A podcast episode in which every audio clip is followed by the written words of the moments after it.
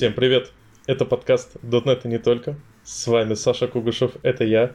И у нас сегодня будет очень темный выпуск. Выпуск, посвященный самым потаенным и темным ритуалам некромантии, .NET некромантии. И помогать в этом выпуске будет наш человек, достаточно важный для того, чтобы его просто представить, Андрей Филиппов. Спасибо большое, всем привет. И когда-то он перестал к нам ходить и создал свой собственный подкаст Radio.net. И вот мы снова его вытащили, чтобы он вспомнил корни, как говорится, родную землю Толя Кулаков. Здравия, други. Я вообще-то шел на какой-то интересный, веселый и захватывающий подкаст, а тут, оказывается, меня вовлекли в какую-то некромантию. Я пока не знаю тему, но будем, будем обсуждать. Да-да-да. Сегодня будет, на самом деле, очень некроманский выпуск потому что мы будем разбирать те технологии, которые многими считаются уже умершими. И мы посмотрим, насколько они умерли, насколько это все уже, знаете, стюардессы, которые просто пора закапывать. Но прежде всего хотелось бы заранее сказать спасибо вам за вашу обратную связь. Мне лично особенно очень понравилось письмо одного из э, слушателей, который спросил, ребята, как скачать выпуск. Да, действительно, сейчас у нас, как только мы перешли на Anchor, у нас возникла проблема, потому что из Anchor просто так напрямую скачать нельзя. Мы сейчас подумаем, как можно э, и на елку залезть, то есть остаться в Anchor, который очень удобен для хостинга и как бы бесплатен. И все остальное не поцарапать. Я тебе хочу сказать, что мы с Энкера еще с нулевых выпусков, и поэтому скачивать мы умеем сразу. Поэтому заходи ко мне после подкаста, я тебя всему научу. Замечательно. Вот как раз Толя расскажет мне, как настроить так, чтобы скачать подкаст, потому что, если честно, я у тебя на подкасте не нашел, как скачивать твой подкаст.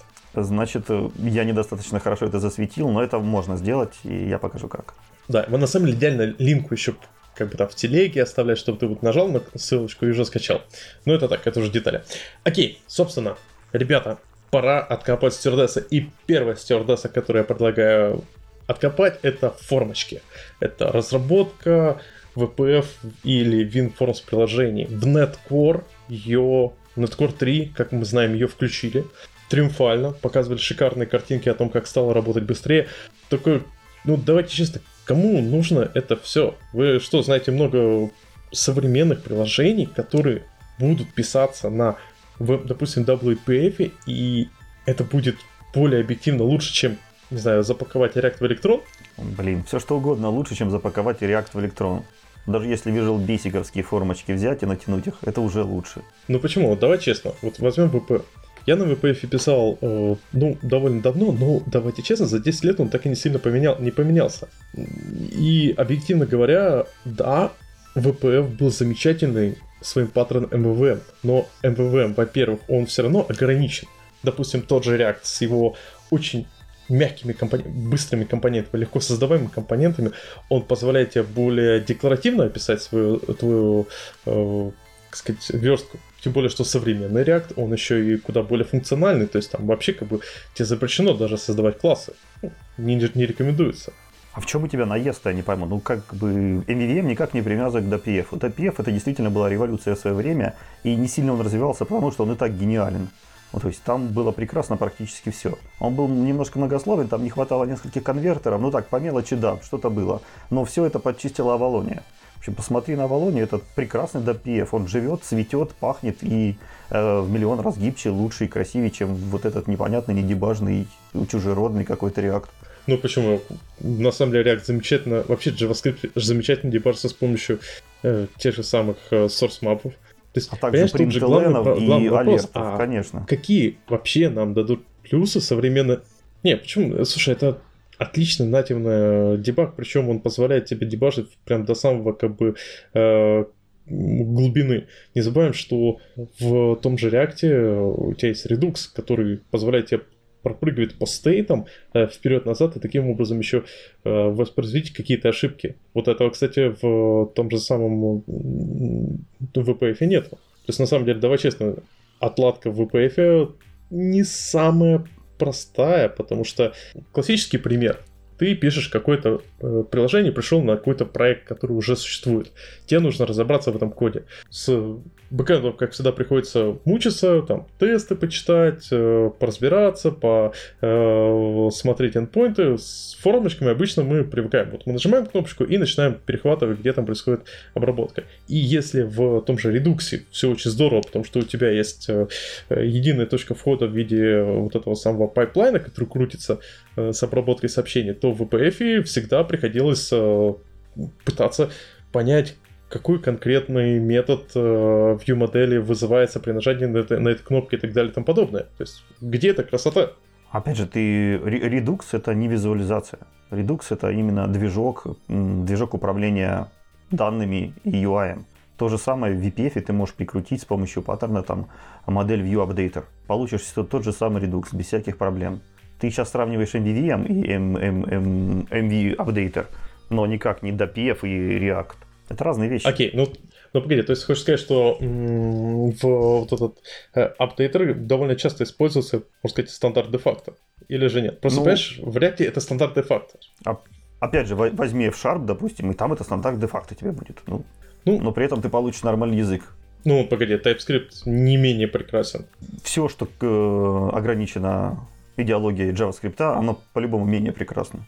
Слушай, я предлагаю... Да, кстати, на самом деле в начале холивара, давайте, прежде чем э, вот мы похоливарили, зашли, хотелось бы немного ограничить, э, можно сказать, скоп того, что мы будем описывать. Во-первых, э, если вы не против коллеги, я предлагаю не использовать читерство. Ну, если у нас Legacy, у нас нет выбора. Согласны? Мы рассматриваем технологию так, как вот мы сейчас сели, и у нас нету никакого э, контекста. У нас есть конкретный набор просто функциональных и нефункциональных требований. Make sense? Э, не знаю, ты слишком сильно отрываешься от реального мира, ну, потому что в реальном мире все, что там прожило уже полгода, это Legacy, а все, что прожило там в мире JavaScript неделю, это уже Legacy. Ну, то есть, как, как, как, можно, как, как можно об этом думать, и зная то, что у тебя нет Legacy? Ну, конечно, можно каждый день все выбрасывать и брать новый, новый вуй какой-нибудь и на нем все переписывать. Но это же оторвано от реальности, люди так не живут. Ты знаешь, сколько вую лет?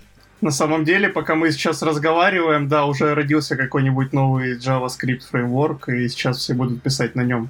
Коллеги, это, это, это, это шутки уже два года. Вы понимаете? Вы понимаете, что уже э, вот эта история с JavaScript фреймворками, она на самом деле достаточно старая. И много JavaScript разработчиков стало сеньорами с тех э, пор, как э, зафиксировалась вот эта большая тройка Angular React Vue. Я про другое хочу сказать. Я про то, что когда мы обсуждаем технологию, которую можно считать умершей, некорректно э, говорить, ну вот если у нас есть Legacy, у тебя нет выбора. Как бы, понятное дело, что у тебя нет выбора. Но получается, мы в таком случае э, снижаем стоимость этой технологии, потому что мы говорим, окей, а если у тебя нет Legacy, то у тебя есть, у тебя, тебе лучше использовать все, что угодно, кроме этой технологии. Я же хочу, наоборот, дать жизнь для наших слушателей, Э, тому же VPF, чтобы наши слушатели посмотри, подумали, а в каких кейсах может сработать VPF? Вот, а, вот я хочу задать вопрос, а с точки зрения нефункциональных требований, с точки зрения удовлетворения нефункциональных требований, а не абстрактному, ну, типа код э, на TypeScript менее красивый, чем на, на C-Sharp, чем э, VPF может, э, как говорится, быть удобнее, быть, может быть, производительнее, быть может быть, компактнее, чем э, реактовое приложение. Ну, я думаю, что здесь самый очевидный кейс, что у тебя любой там дотнейчик э, в компании может прийти и поправить тебе форму на VPF. Ну, тут, понимаешь, тут... Вот тут, кстати, я хочу поспорить. У меня на работе есть один из кастомеров, э, это немецкий Сбербанк. Они э, используют как раз формочку у себя, довольно активно. И хочу сказать, что из всех, э, вот общаясь с коллегами, из всех, как сказать, кастомер интервью, все говорят, что это самое жесткое. Крайне сложно пройти собеседование на WPF разработчик. По той причине, что это тот пласт информации, который, если ты не занимаешься WPF длительное время, он для тебя скрыт. И сейчас современному разработчику, скорее всего, вот гораздо сложнее будет войти в WPF, вот с моей точки зрения, чем в React, потому что React, он меняется. Из React выкидывается старье. Он э, современный React совершенно выглядит по-другому, нежели чем старый. Angular вы все знаете вообще, что тот Angular, который был, и э, современный это вообще две разные вещи. Так что JavaScript э, UI фреймворки, они э, меняются так, что э, современная актуальная версия, ее э, можно легко изучить, не тягаясь, э, не пытаясь запомнить все предыдущие итерации э, попыток сделать это более прекрасным. А WPF, ты... он достаточно большой, он достаточно тяжелый, там достаточно много всего. Ты говоришь, что твои знания просто по ангуляру устареют через неделю и по реакту, потому что он меняется каждый раз. Что здесь хорошего, я не понимаю. Ты чем гордишься? Не, понимаешь, не через неделю. Условно говоря, вот э, React, вот я просто приведу пример. React с э, года два назад выглядел совершенно по-другому, потому что тогда еще было корректно использовать классы JavaScript э, и функциональные компоненты было, ну, типа, один из вариантов, можно делать функциональные компоненты, а можно классы. Сейчас там все совершенно по-другому, все на функциональных компонентах, и это означает, что, что технология, она модифицируется, она становится э, более удобной, из нее выкидываются те вещи, которые на начальном этапе казались интересными, но в процессе поняли, что они только мешают. Почему? В чем проблема классов э, в React? В том, что у тебя есть стейт класса и общий стейт. И это как бы нехорошо. Два разных стейта, которые не должны пересекаться. И это выкинули. И это замечательно. В VPF вы, вы помните, чтобы что-то выкидывали?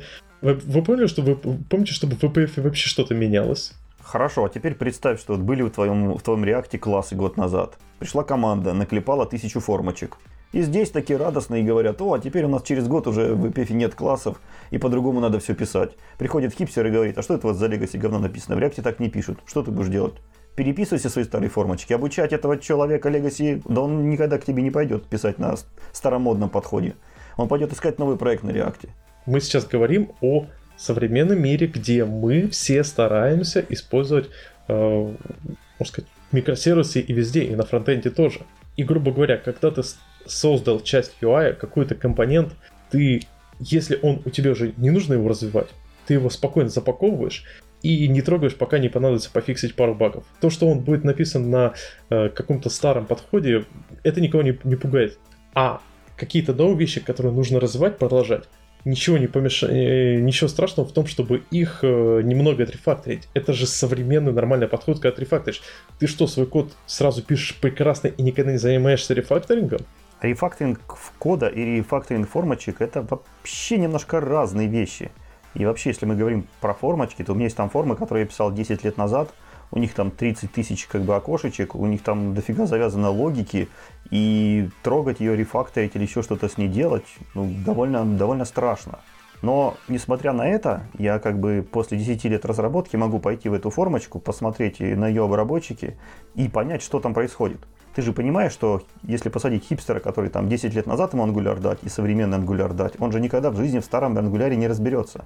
Он никогда в этой формочке тебе ничего не пофиксит. Он будет предлагать делать то, что делают все нормальные э, хипстеры. Выкинуть и переписать на новой версии нового фреймворка. Это же не решение для нормального бизнеса. Ну, секундочку. Во-первых, я не могу похвастаться тем, что если мне дать приложение, которое я на VPF писал 10 лет назад, я смогу его так же легко дебажить. Скорее всего, не смогу, потому что там, наверное, такой, там такой пипец написан. Ну и как минимум, потому что это потребует э, действительно серьезного вложения в, в кишки вот этого приложения. И мне кажется, то, что ты описываешь, это скорее как бы, пример исключения из правил. Не знаю, у меня есть много примеров и на WinForms, и на DPF, где код десятилетней давности, грубо говоря, прекрасно читается, прекрасно дебажится и довольно-таки понятен. Вот, то есть мне кажется, что это технологии э, мега простые, и в них очень легко вспоминать, в них очень легко входить. Соответственно, если ты придерживаешься каких-то ну, банальных там договоренностей и не делаешь как бы стрельбу себе в ноги. Окей, замечательно. А вот, вот у нас молодой разработчик, вот он в 2019 году закончил вуз. Сейчас он junior slash middle developer. И он, как ты думаешь, что ему будет проще? Взять э, годовалый React и подебажить, или же десятилетний WinForms? Ну, если он еще Опять .NET, если... то почему бы и нет? В чем трудность-то? Я согласен. Вот порог входа в WinForms 10-годовалой давности вообще нулевой. То есть он там ставит дебагу на он-клике, на который визуально находит через визуальный редактор как бы кнопочку, и все, и дальше его жизнь как бы это шоколад. Ребят, такое чувство, что вы никогда не, не дебажили те самые адские WinForm с спагетти код, ради которого как раз в свое время VPF и начали разрабатывать, потому что, насколько я помню, очень быстро стандартные э, вот этот э, WinForm приложение превращалось просто в огромное недебажное месиво, и особенно если над ним работало несколько людей, несколько итераций людей. Безусловно, тут ты опять же споришь не с финформсом, а с подходом, э, который лежит под ним. Ну, можно написать плохо, можно написать хорошо. Так, Финформс это тут при чем? Так погодите, давайте еще раз, давайте пойдем все-таки с точки зрения разбора технологий. Ну, да, в таком случае я не понимаю, зачем вообще какая-то эволюция, если э, все замечательно, отлично писалось на ассемблере или на фортране. Зачем нам какая-то эволюция дополнительная? Повторюсь, какой-либо, какой, есть ли какой-то смысл, с вашей точки зрения, в современном мире писать на WPF? Исключая вопросы, что вот я такой, не хочу марать, мараться TypeScript. Хотя очень зря. Я считаю, что исключать TypeScript из своего знания крайне не рекомендуется, потому что это прекрасный язык программирования. Ты же понимаешь, что марать со TypeScript это не какое там эстетическое пренебрежение. Это реально обусловленные вещи. Это динамический язык, там, с не всегда строгой типизацией, как бы тебе этого не хотелось. И прочие, прочие, прочие проблемы. Как настроишь, погоди, погоди, как настроишь, во-первых, как настроишь линтер. Во-вторых, C-Sharp тоже не всегда строгая типизация. И я тебе приведу пример реального проекта, который, э, с которым мы сейчас э, бодаемся, когда разработчики просто считают, что кастовать все к объекту это нормальная идея. Ну, одно дело, когда у тебя всегда все объект, а ты иногда кастуешь каким-то типом. А другое дело, когда у тебя всегда типы, и ты иногда кастуешь какому-то объекту. Поверь мне, это огромная разница. Огр... Не, так я тебе говорю, что это зависит от разработчика. Повторюсь, мы хотим все-таки поговорить о технологии. Вот есть TypeScript, который при нормально настроенном линтере, а там легко настраивается линтер, у него будет практически те же самые, э, я даже скажу, у него будет больше возможности для ограничения своего кода, чем в C-Sharp. Так что и плюс нормальный вывод э, типов отличный от C-Sharp. И тут... Опять же, TypeScript это язык, ты спускаешься в язык. Мы вполне сейчас можем взять Haskell, и там ограничений еще больше. А потом пойдем в Idris, и там еще ограничений больше. Секундочку. Какой смысл-то с этим? Ты сам сказал, типа, вот JavaScript плохо. Окей, вот у нас есть React приложение, нам нужно сделать UI-чик. Делаем на React с TypeScript, или на Angular с TypeScript, то вообще очень удобно. Пакуем в Electron и отправляем это все работать на бирже. Почему, почему нам вместо этого, э, почему нам вместо этого стоит использовать WPF? Какой вот хоть, хотя бы какой-то есть в этом смысл? Ну, ты не забывай, что все вот эти фишки и плюшки TypeScript, это все у тебя только в дизайн-тайме, в рантайме всего этого нет. И ты в любой момент это э, словишь какой-нибудь кривой каст, э, и это может очень дорого стоить. Ну, это да, это, это в этом может быть проблема. Э, ну, в принципе, тестами можно это пофиксить. Проверить. Ну, как бы да, но тест-конфиг, он все равно тебя от таких вот детских болезней не спасает. То есть ты можешь написать тип, это все хорошо, но TypeScript это структурная типизация. И любой объект, который у тебя подходит под структуру там входного параметра, несмотря какой тип у тебя там принимается, ты сможешь его туда засунуть. То есть ты... ты... Ты там явно можешь указать классы. Ну, ты явно указываешь класс, э, допустим, который содержит у тебя поле name, а потом создай любой объект с этими же полями и попробуй его передать в метод.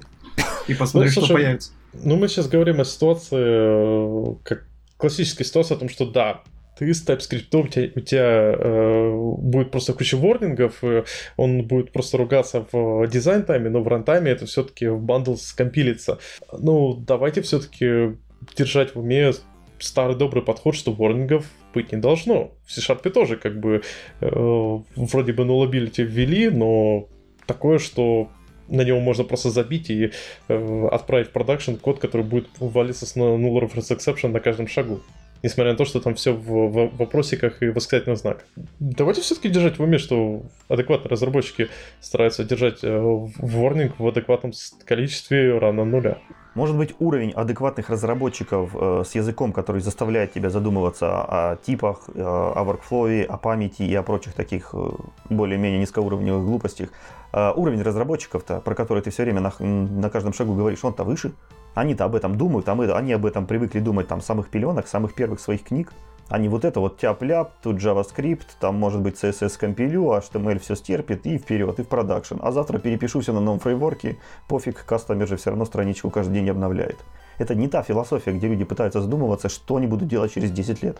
Слушай, я бы... То есть ты хочешь сказать, что вот .NET разработчики такая белая кость, которая думает о, всегда о том, как это все будет работать. А JavaScript это такое шушер? Ну, за вот, за, за, за, за вот этим насмехательским передергиванием ты пытаешься вот спрятать саму суть. Суть-то не в этом.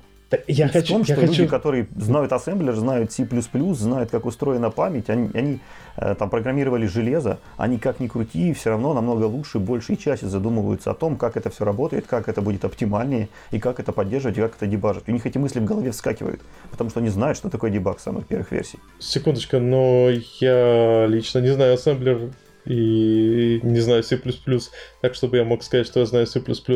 Так что все, я JavaScript, это не, не про технологии, это про мышление, да, про мышление, да, то есть ты все равно знаешь, тебя, вы, тебя вынудили знать, что такое типы, что такое память, что такое тесты, что такое дебаг, ты все это вынужден знать. То есть вот этот большой порог входа, на который ты там вначале ссылался, он не просто так существует, и он имеет некий бенефит, иначе бы его давно уже убрали. А разве те же самые JavaScript разработчики не пишут тесты, они не думают о памяти? Они пишут тесты только для того, чтобы нивелировать э, свою строгость э, типов. То есть только те тесты, которых у них типов нет. Вот. А думать о правилах, да нет, ну не, не, не принято у них было. Ни шаблоны проектирования у них не были не приняты, ни работа с памятью не принята, ни высоконагруженные приложения у них не приняты, ни тем более поддержка э, на десятилетия вперед у них не принята. А когда последний раз нет ты в JavaScript... этого. А когда ты последний раз с JavaScript скрипт разработчиками общался? Ну, мне просто общался, интересно. регулярно общаюсь. Я даже, не знаю, вчера писал на JavaScript.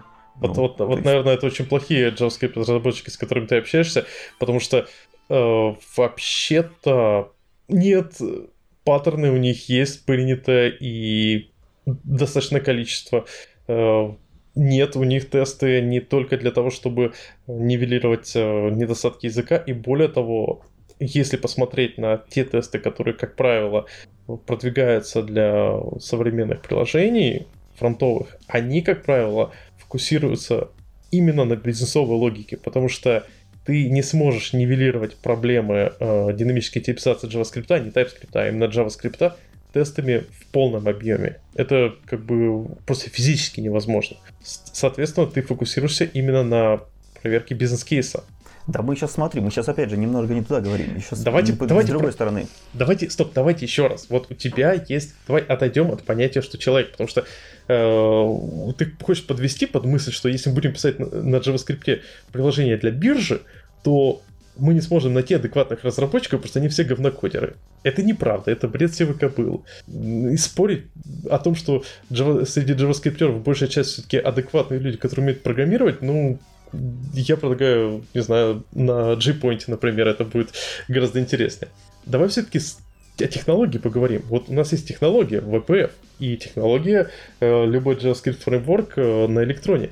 Какие могут быть плюсы у WPF, чтобы они перевесили использование вот этого более надежного решения с точки зрения поиска работников, поиска разработчиков?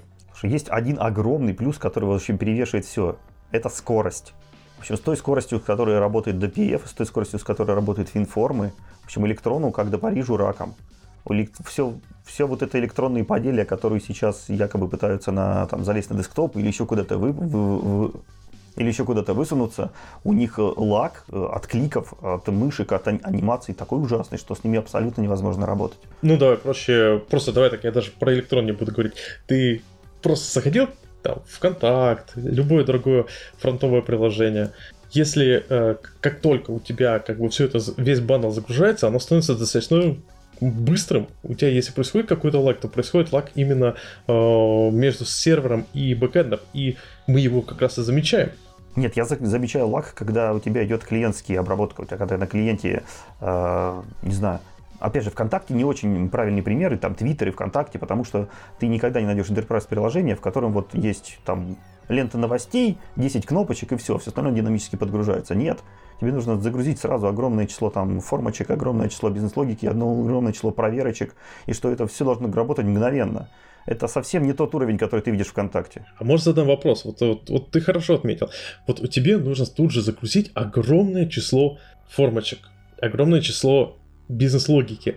Это что за такой волшебный человек, который, э, которому э, тут же отображается миллион кнопок, э, и он все на них нажимает? Да где ты таких видишь?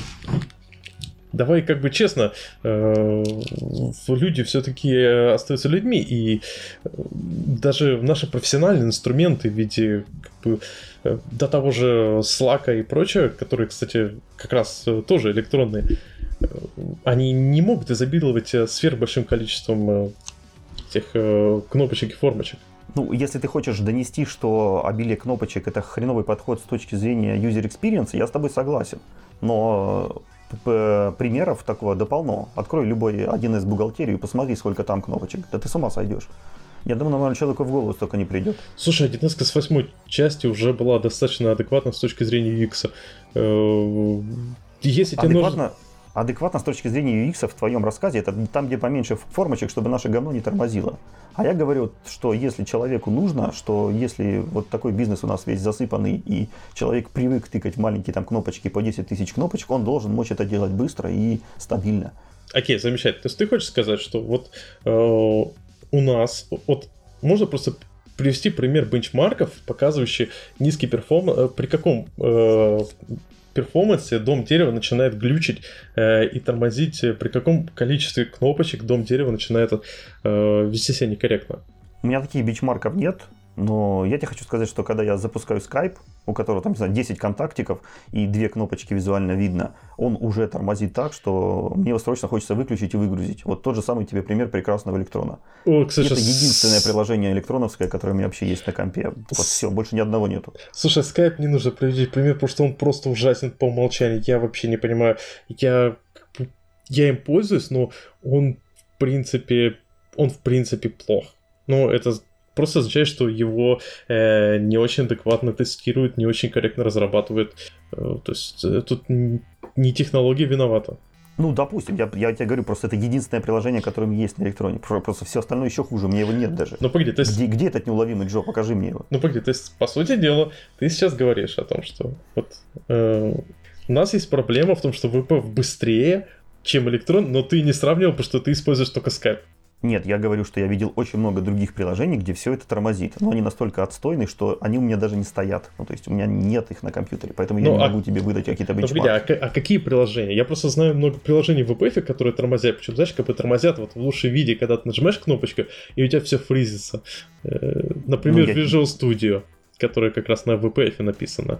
Ты же понимаешь, что во всех этих приложениях фризится не UI, а фризится код, который там, допустим, хреново написан. А когда мы говорим про электрон, это фризится гребаный UI. Этот UI, который загружает тебе там в память там, 200 или 300 мегабайт. Ничего, чтобы показать одну кнопочку, и он тормозит. Секундочку. Вот о чем э- проблема. Этот UI как раз и, как бы так сказать, загружает код, который код тормозит в данном случае. Нет, у меня к коду, по вот коду выполнения JavaScript у меня вообще никаких претензий нет. JavaScript выполняется быстро и хорошо. У меня претензии вот чисто к UI.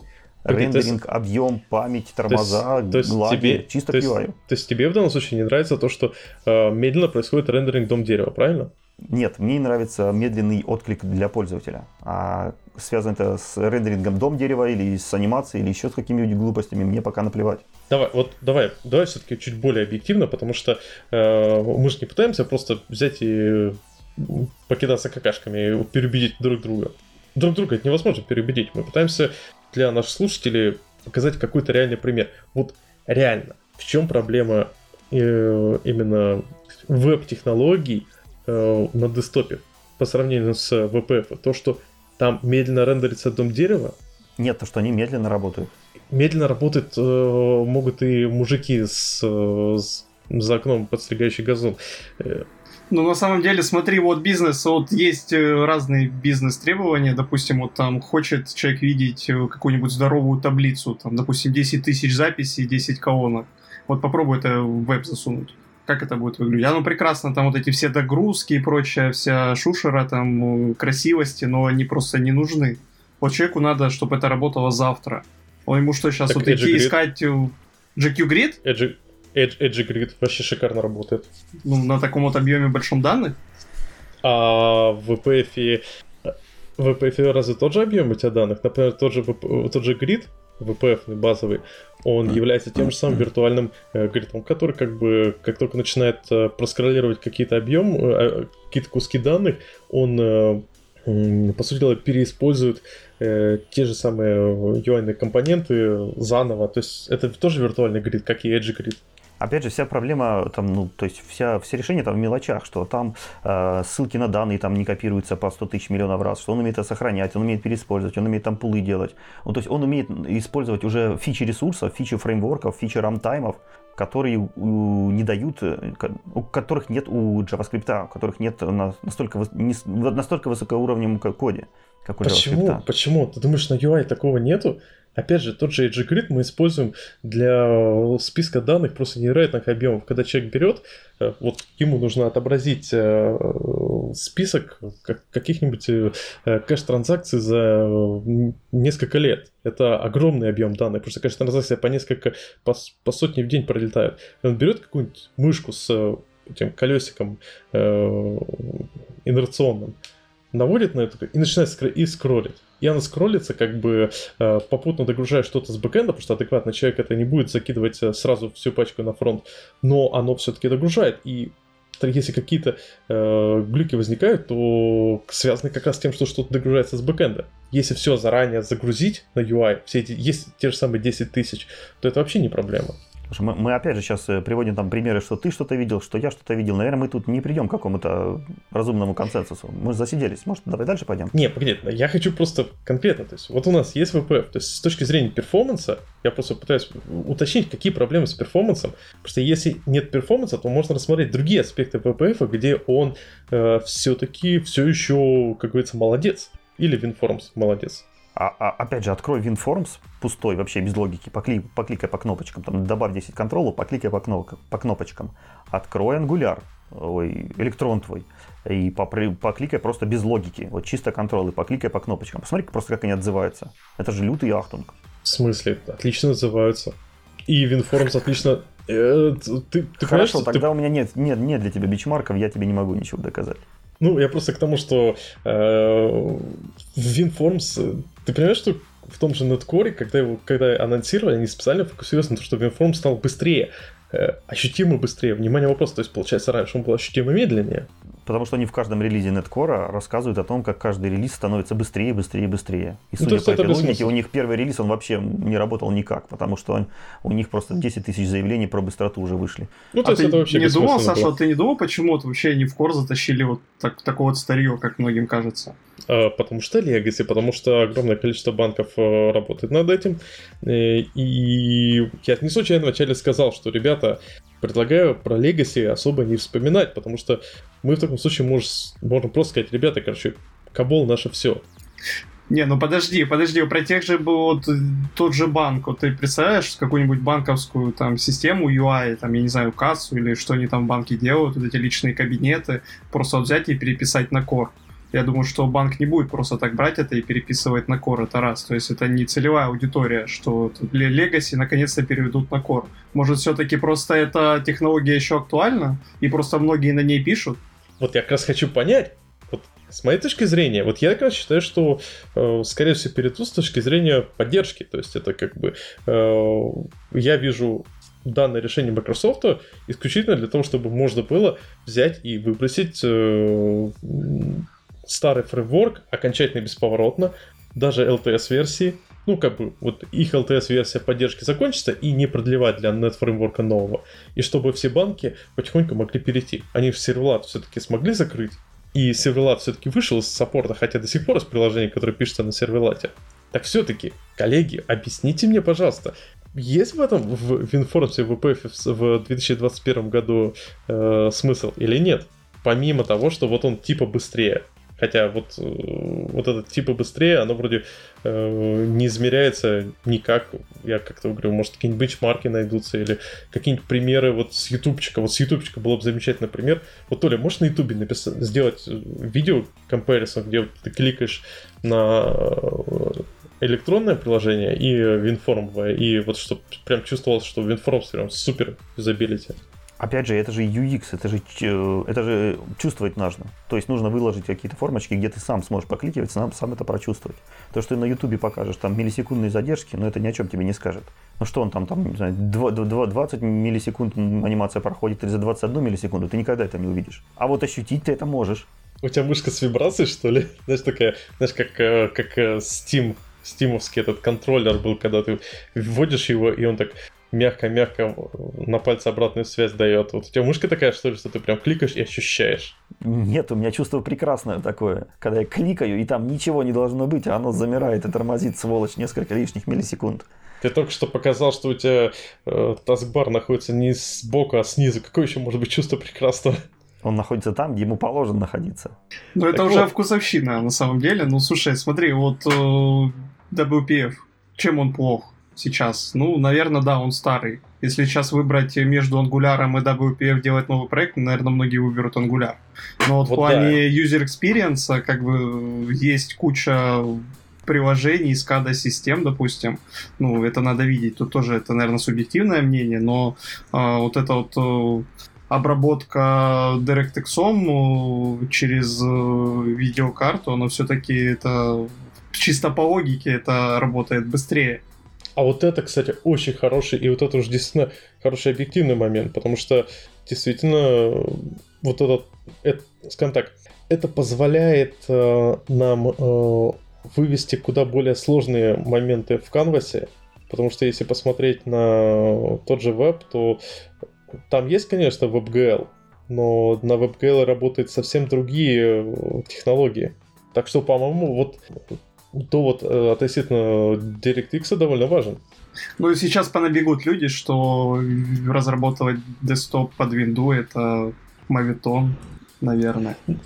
Слушай, ну давай честно, смех смехом, вот насколько я люблю, ненавижу, точнее, виндовое администрирование на Windows сервере, к нему, возможно, мы вернемся еще.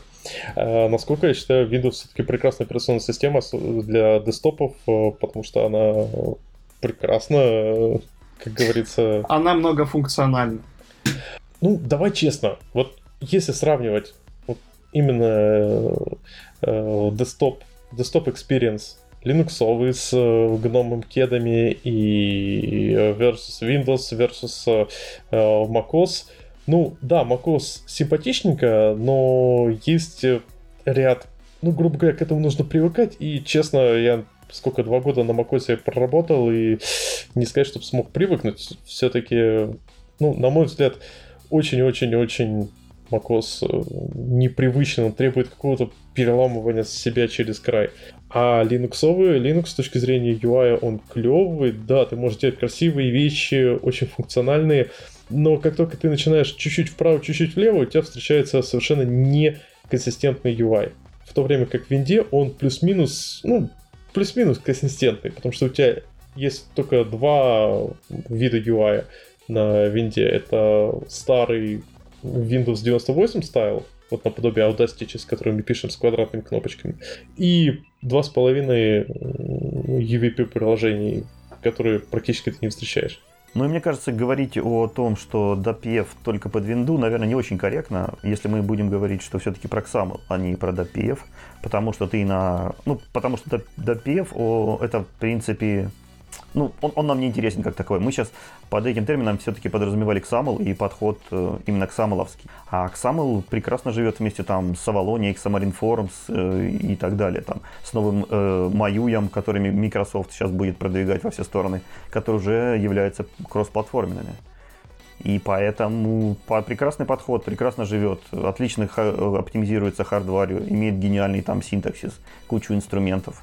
Вообще не понимаю, к чему придраться. Тут, кстати, стоит отдельно отметить э, плюсы и минусы. Э, я предлагаю сразу сделать просто ссылку на radio.net, где э, то ли с э, Никитой Цыгановым разобрали, собственно, MyUI и почему как бы Microsoft выбрал таки не Авалонию, а именно Xamarin Forms. В этом был смысл и очень объективный, и я думаю, переписывать, как говорится, э, перекладываться не будем. Так все-таки, коллеги, окей, так у нас получается в VPF тем более надо нафиг выбрасывать, потому что у нас есть новый уже Xamarin Forms, новый UI, который прям хороший и работает, к тому же, еще и на Android, и на iOS. И мы это все можем еще шикарно скалировать, точнее, шикарно распространять. Так все, выбрасываем VPF и WinForms окончательно. Я не знаю, что на это сказать. Это какая-то жестокая провокация, не отвечай ничего. Это просто наброс лопатами идет сейчас. Не, ну серьезно, все-таки я согласен с Андреем, что Microsoft вроде бы не зря перенесли это на, э, в, на Netcore.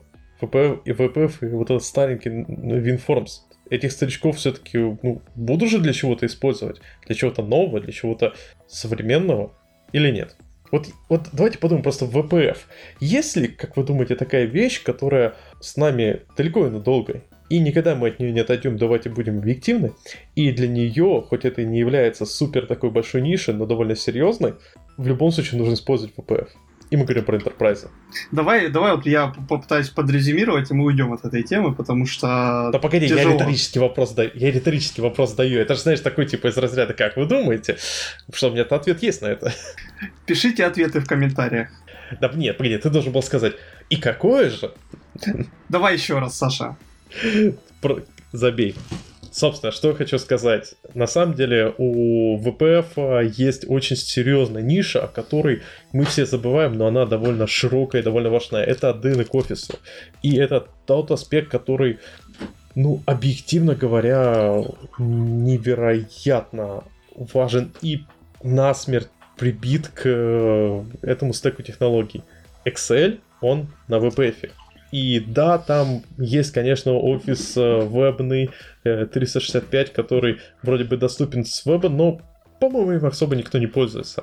И да, там можно на JavaScript писать аддины, но там возможностей тоже очень мало.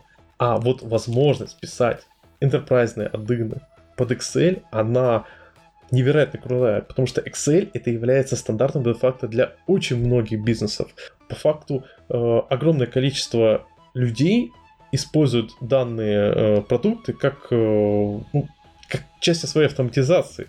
И поэтому тот факт, что если, точнее так, если вы хотите людям показывать какие-то, э, интегрироваться с их существующим документооборотом, с их э, существующей информационной автоматизацией, а часто она строится просто внутри Excel, то у вас просто выбора нету, вы используете VPF. И не потому, что у вас какой-то legacy, а потому что это просто технологический стандарт.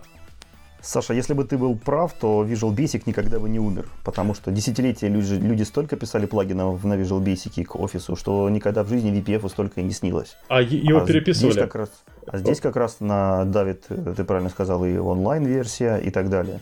Ну, то есть, нет, при всем желании, офис это не та штука, которая сделает технологию живой.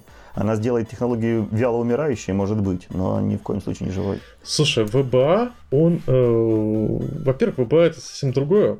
И на самом деле э, VBA это скорее та вещь, которая привязывается к конкретному документу, а не к продукту. То есть тебе для работы с VBA необходимо тратить еще кучу времени на то, чтобы эти документы поддерживать. В то время как, э, э, когда у тебя есть аддины, ты можешь работать с обычными документами, они просто предоставляют другой подход.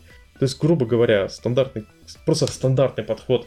У тебя есть какое-то приложение, которое может напрямую взаимодействовать с Excel изнутри Excel. Это же прекрасно. И это очень хорошая фича, которая пользуется очень многими приложениями.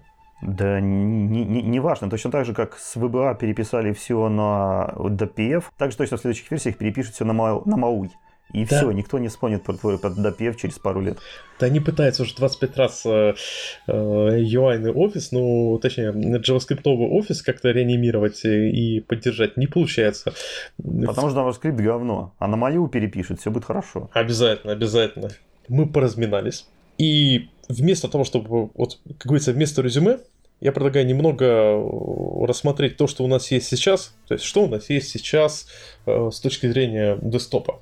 Ну, это Blazor на электроне, либо MyUI, MyUI, даже как это выговаривать.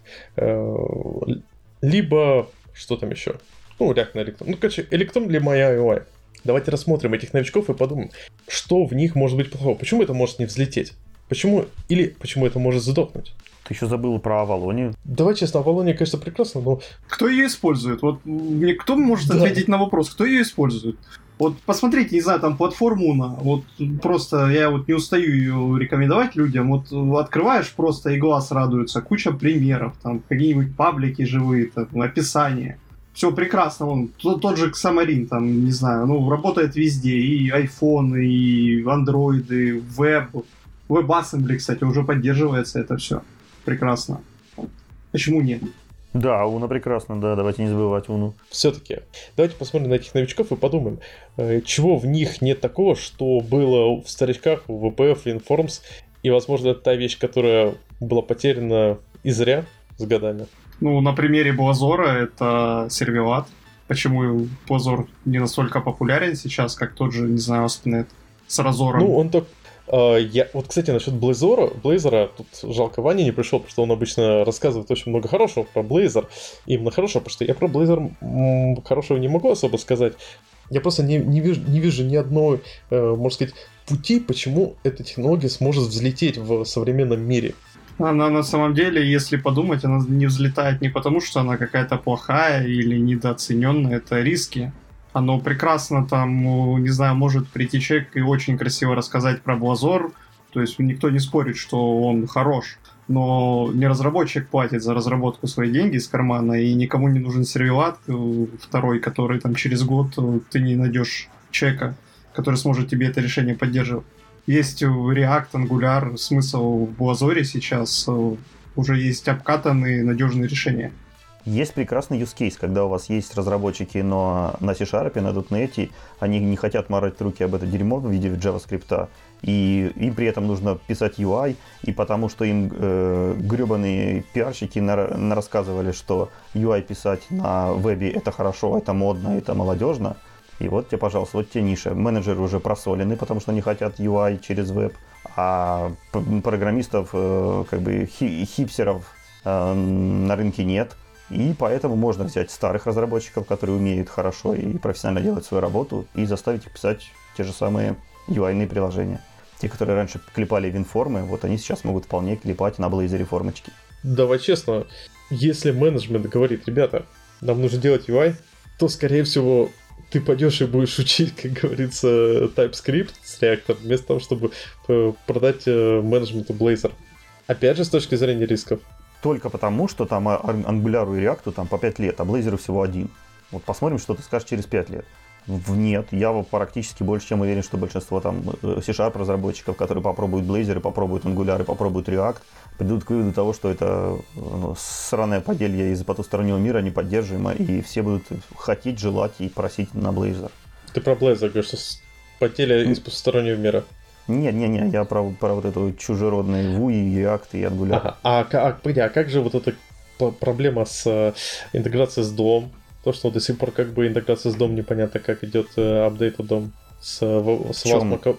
Ну, то, что у тебя э, модификация одного из Wasm работает, э, ну, ты не можешь напрямую модифицировать только через JavaScript обертки. Что, что за чушь? Просто ты понимаешь, что ты говоришь о таких вещах, которые там никому не интересны. Люди, которые прогают на Blazor, они положили компонент, написали обработчиков, подписали view модель, и оно работает. Какое обновление дом? Про что ты говоришь? То есть ты хочешь сказать, что вот человек, как только он начинает касаться Blazor, он перестает думать о том, что, это внутри, что там внутри. Ты только что описывал ситуацию, как .NET разработчиков, как людей, думающих о том, на чем у них технология работает. И ты хочешь сказать, что как только он начинает работать в вебе, он перестает думать и начинает просто клепать компонентики? Не, не, не, я проговорю про то, что нет никакой проблемы с какой-то интеграцией с домом. Ты не проблему описал, ты какой-то технический миф описал. Ты мне проблему скажи. В чем проблема-то? Ну, есть проблема в том, что из WASM напрямую э, нельзя подключать э, взаимодействие с DOM. То есть тебе нужно делать JavaScript обертки. То есть, ну, подожди, мы, подожди, мы это, полгода, это не проблема. Полгода, полгода это, назад описывали. Это не проблема, это факт. Проблема в чем? Так в конкретный проблема. use case назови мне. Нет, конкретный use case назови, где тебе это нужно. Вот как enterprise разработчику, который вот пишет формочки. Где проблема-то? Формочки пишутся, кнопочки кликаются. Что тебе еще надо? Анимация работает. Что? Что? Где? Слушай, ты, у тебя в любом случае нужно таскать все эти штуки. Это в любом случае влияет на performance влияет на стабильность системы. Так что... Какой performance? Blazor весит 2 мегабайта, Angular весит 200 мегабайт. Какой какие, нахрен performance? Ты какие, про какие 200 мегабайт? Ты когда последний раз видел, сколько стоит, сколько весит минифицированный Angular React? Какие 200 ну, мегабайт? Ну ладно, 10, но все равно. Какие 10? От этого суть не меняется. А какие 2 мегабайта? Ты попробуй запаковать э, в .NET э, даже с помощью Hello World с линкером. У тебя минимум выйдет 2,7 мегабайта. У меня сейчас работает Blazor приложение, 2 мегабайта занимает. Не просто пустое, а нормальное, большое с логикой. Погоди, то есть у тебя, ты уже используешь Blazor на продакшене? Я не могу не подтвердить, не опровергнуть эту информацию, но 2 мегабайта, я тебе говорю. На самом деле, пока у тебя качаются нод-модули, Толя уже формочку одну сделает на Blazor. Ну да, да, да. Да, и у меня нет зависимости там и пакетов на 200 мегабайт, и там страшных обновлений, несовместимых каждую неделю, и прочей вот этой чуши и мрака, и мракобесия, которое творится в, в JavaScript. Ну, get приблизительно столько же времени качается, сколько нот модулей для более-менее крупного приложения. Там единственная проблема в том, что время от времени нужно почищать, как, кстати, тот же самый NuGet. Да ничего не столько же, там один лефтпад 200 мегабайт занимает. А в нормальном нугете ты ни одного пакета не вставишь в обычном Какой? приложении. Погоди, ты вот Давай посмотрим. Блин, мне на ноутбуке нету, к сожалению, ноды, чтобы где-то посмотреть LeftPad. Но никаким он 200 мегабайт не занимает. Давай более... вот приложение на Angular сделай и посмотри, сколько там пакета. А эти приложения на Blazor сделай и покажу, что там нет ни одного пакета. Ты еще раз. И мы посмотрим, кто там больше занимает. А потом еще по размер сверим. Давай, потом еще размер сходим. Исходниковый размер. На девелоперской машине или минифицированная, э, задеплоенная окончательно на продакшн. Потому что если на девелоперской машине, конечно, что у тебя есть исходники, зато у тебя полный доступ к исходникам. А как бы э, если ты будешь выкачивать еще исходники приложения, чтобы с ними работать, или, допустим, э, их э, декомпилить через JetBrains ReSharper, то ну, мне кажется, ну слушай, ну как, как часто ты видишь человека, который сидит и что-то там декомпилит или правит исходники на том же ангуляре? Ну, кстати, я довольно часто пользуюсь, потому что ты когда какую-то библиотеку подключаешь себе, очень часто приходят э, исходники, во-первых, минифицированы, во-вторых, еще как бы э, не минифицированы, чтобы ты мог посмотреть с ними, пос подебажить внутри, посмотреть, что с этим взаимодействует, это крайне удобно. Ну а зачем это ну, нужно? Так... У тебя задача форму сделать, а не покопаться в кишках там какой-то либо. Ну, ну зачем это нужно? Ребята, мы тут... Потому ты... что не работает половина в JavaScript, если ты там не покопаешься. Ты понимаешь, что там нужны исходники. Э, ребята, еще раз, вы с одной стороны говорите, вот .NET разработчики, это люди, которые, для которых важно э, кишки, как это из, э, исполняется и так далее и тому подобное. С другой стороны, вот JavaScript им главное формочки кидать. И вот только сейчас вы говорите, нам главное формочки кидать. Так нам что нужно, формочки кидать или контролировать то, как у нас выполняется код? Саша, скачивание с каждым проектом 300 мегабайт ненужного в хлама, это не про контролирование, это про отсутствие мозгов. Где уже 300 мегабайт? Где ты же говорил, что только что гигабайты. Ну, базовый и э, Hello World там на Angular, вот где-то, по-моему, как раз 200-300 мегабайт. Так, пакет. еще раз, а когда это, когда это упакуется, сколько это будет? Ну, давай мы разделим на две части, как ты и предлагал, вот на разработческую и на рантайме. Я готов постязаться и в той, и в той. Но прежде всего, это отсутствие мозгов на разработческой машине, и это более-менее что-то вменяемое, о чем можно говорить на, в рантайме. Ну вот именно, а тебе жалко, какие жалко 200-300 мегабайт? Же, разговор не про жалость, а про эстетику. Зачем тебе с каждым Hello World тащить гребаных 300 а, мегабайт? Тебе а нужны так, исходники, а, чтобы все это копать? Да когда ты все это даже а, прочитать сможешь? А ты так, ты так часто пишешь э, Hello World? У меня э, у нас на проекте э, используется микросервисный UI, и то я бы не сказал, что у нас больше 100 э, проектов UI будет, если все установить. Да не надо оправдываться тем, что диски большие, как бы память большая, думать не надо и все. Мы говорим сейчас про эстетику. А причем, а при чем эстетик? А ты замечал, например, что какой у тебя размер э, папочки э, нугетовской, которая, к сожалению, ты хрен перенесешь с диска C. Хрен я про fallback packages. Ты замечал ее объемы? И ты из него фиг что вытащишь. И ты, скажем так, крайне очевидно можно ее подчищать. И знаешь, этот, э, когда ты начинаешь э, свой жалкий 100 гигабайтный э, SSD диск C ощущать, и ты начинаешь понимать, что лучше бы ты контролировал, что у тебя есть папочка Node Modules, и вот в ней, и только в ней, извините за выражение, срется.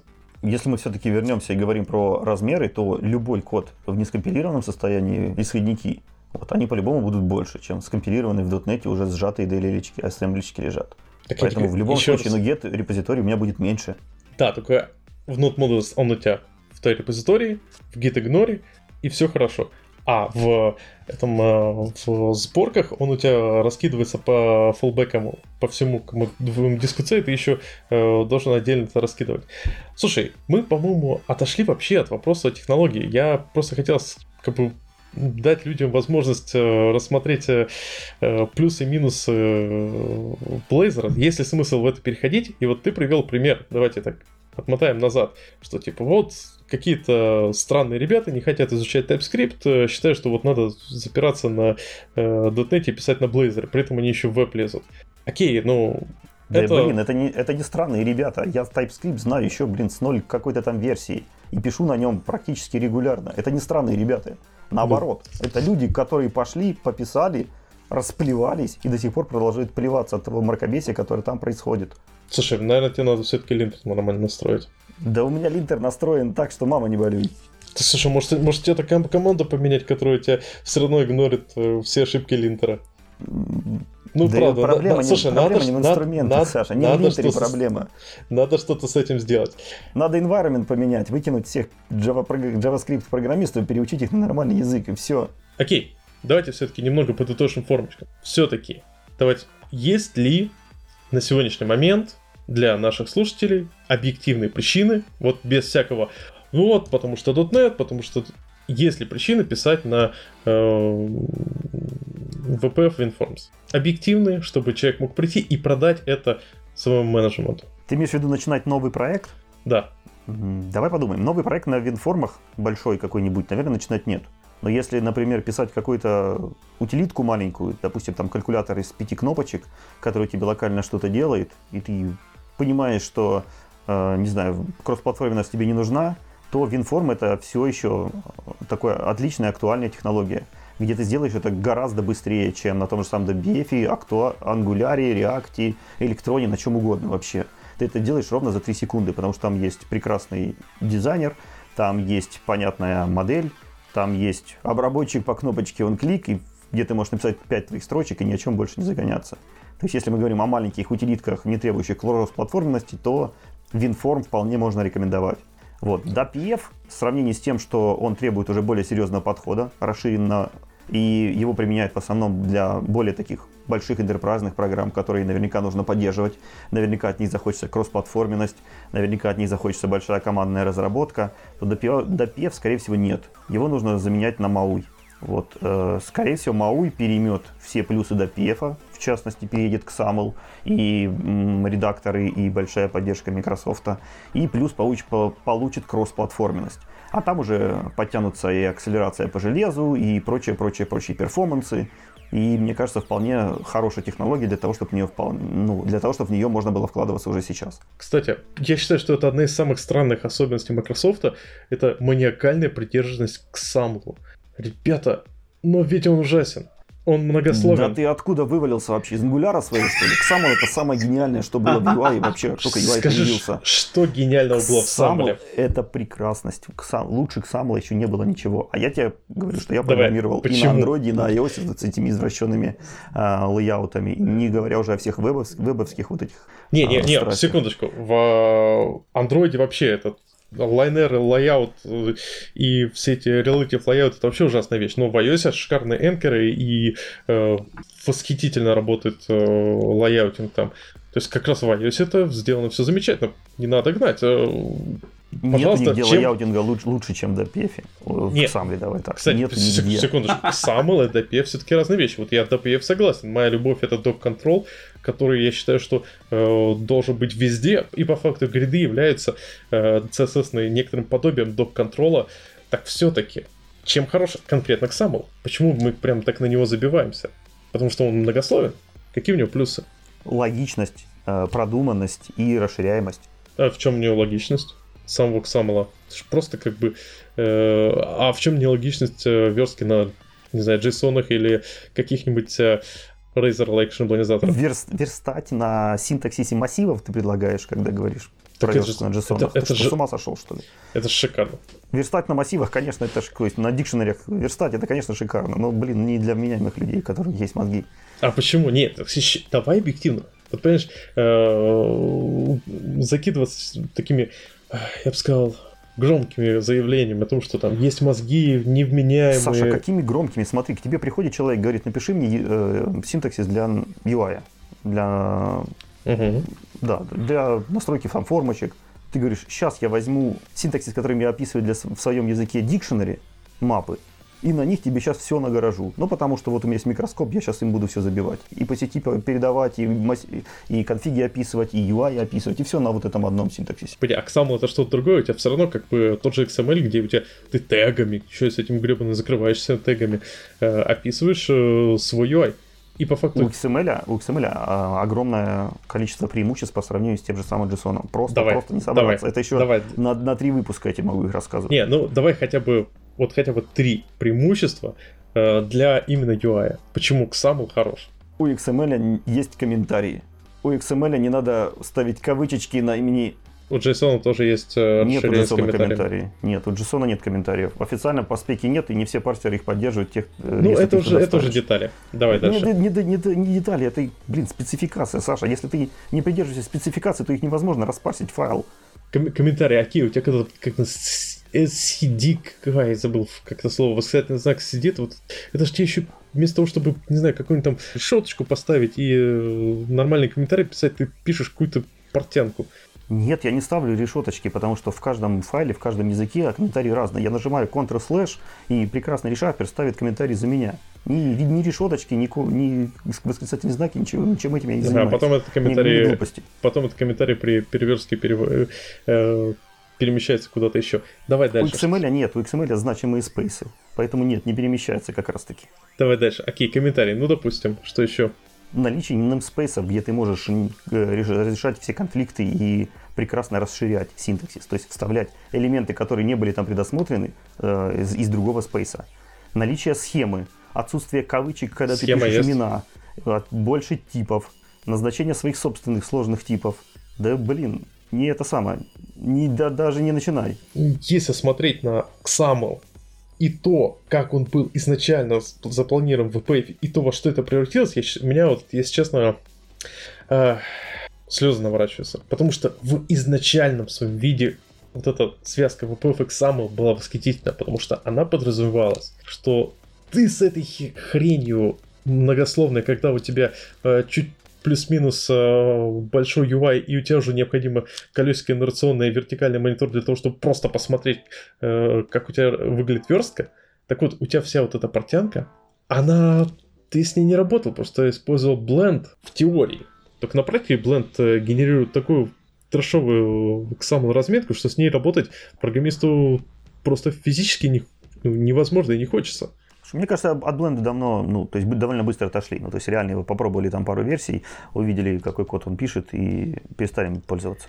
Да, но при этом посмотрите на то, как э, данная проблема, а именно э, больших вот этих э, э, огромных э, портянок XAML и прочее решена в веб-технологии, а именно легкими компонентами.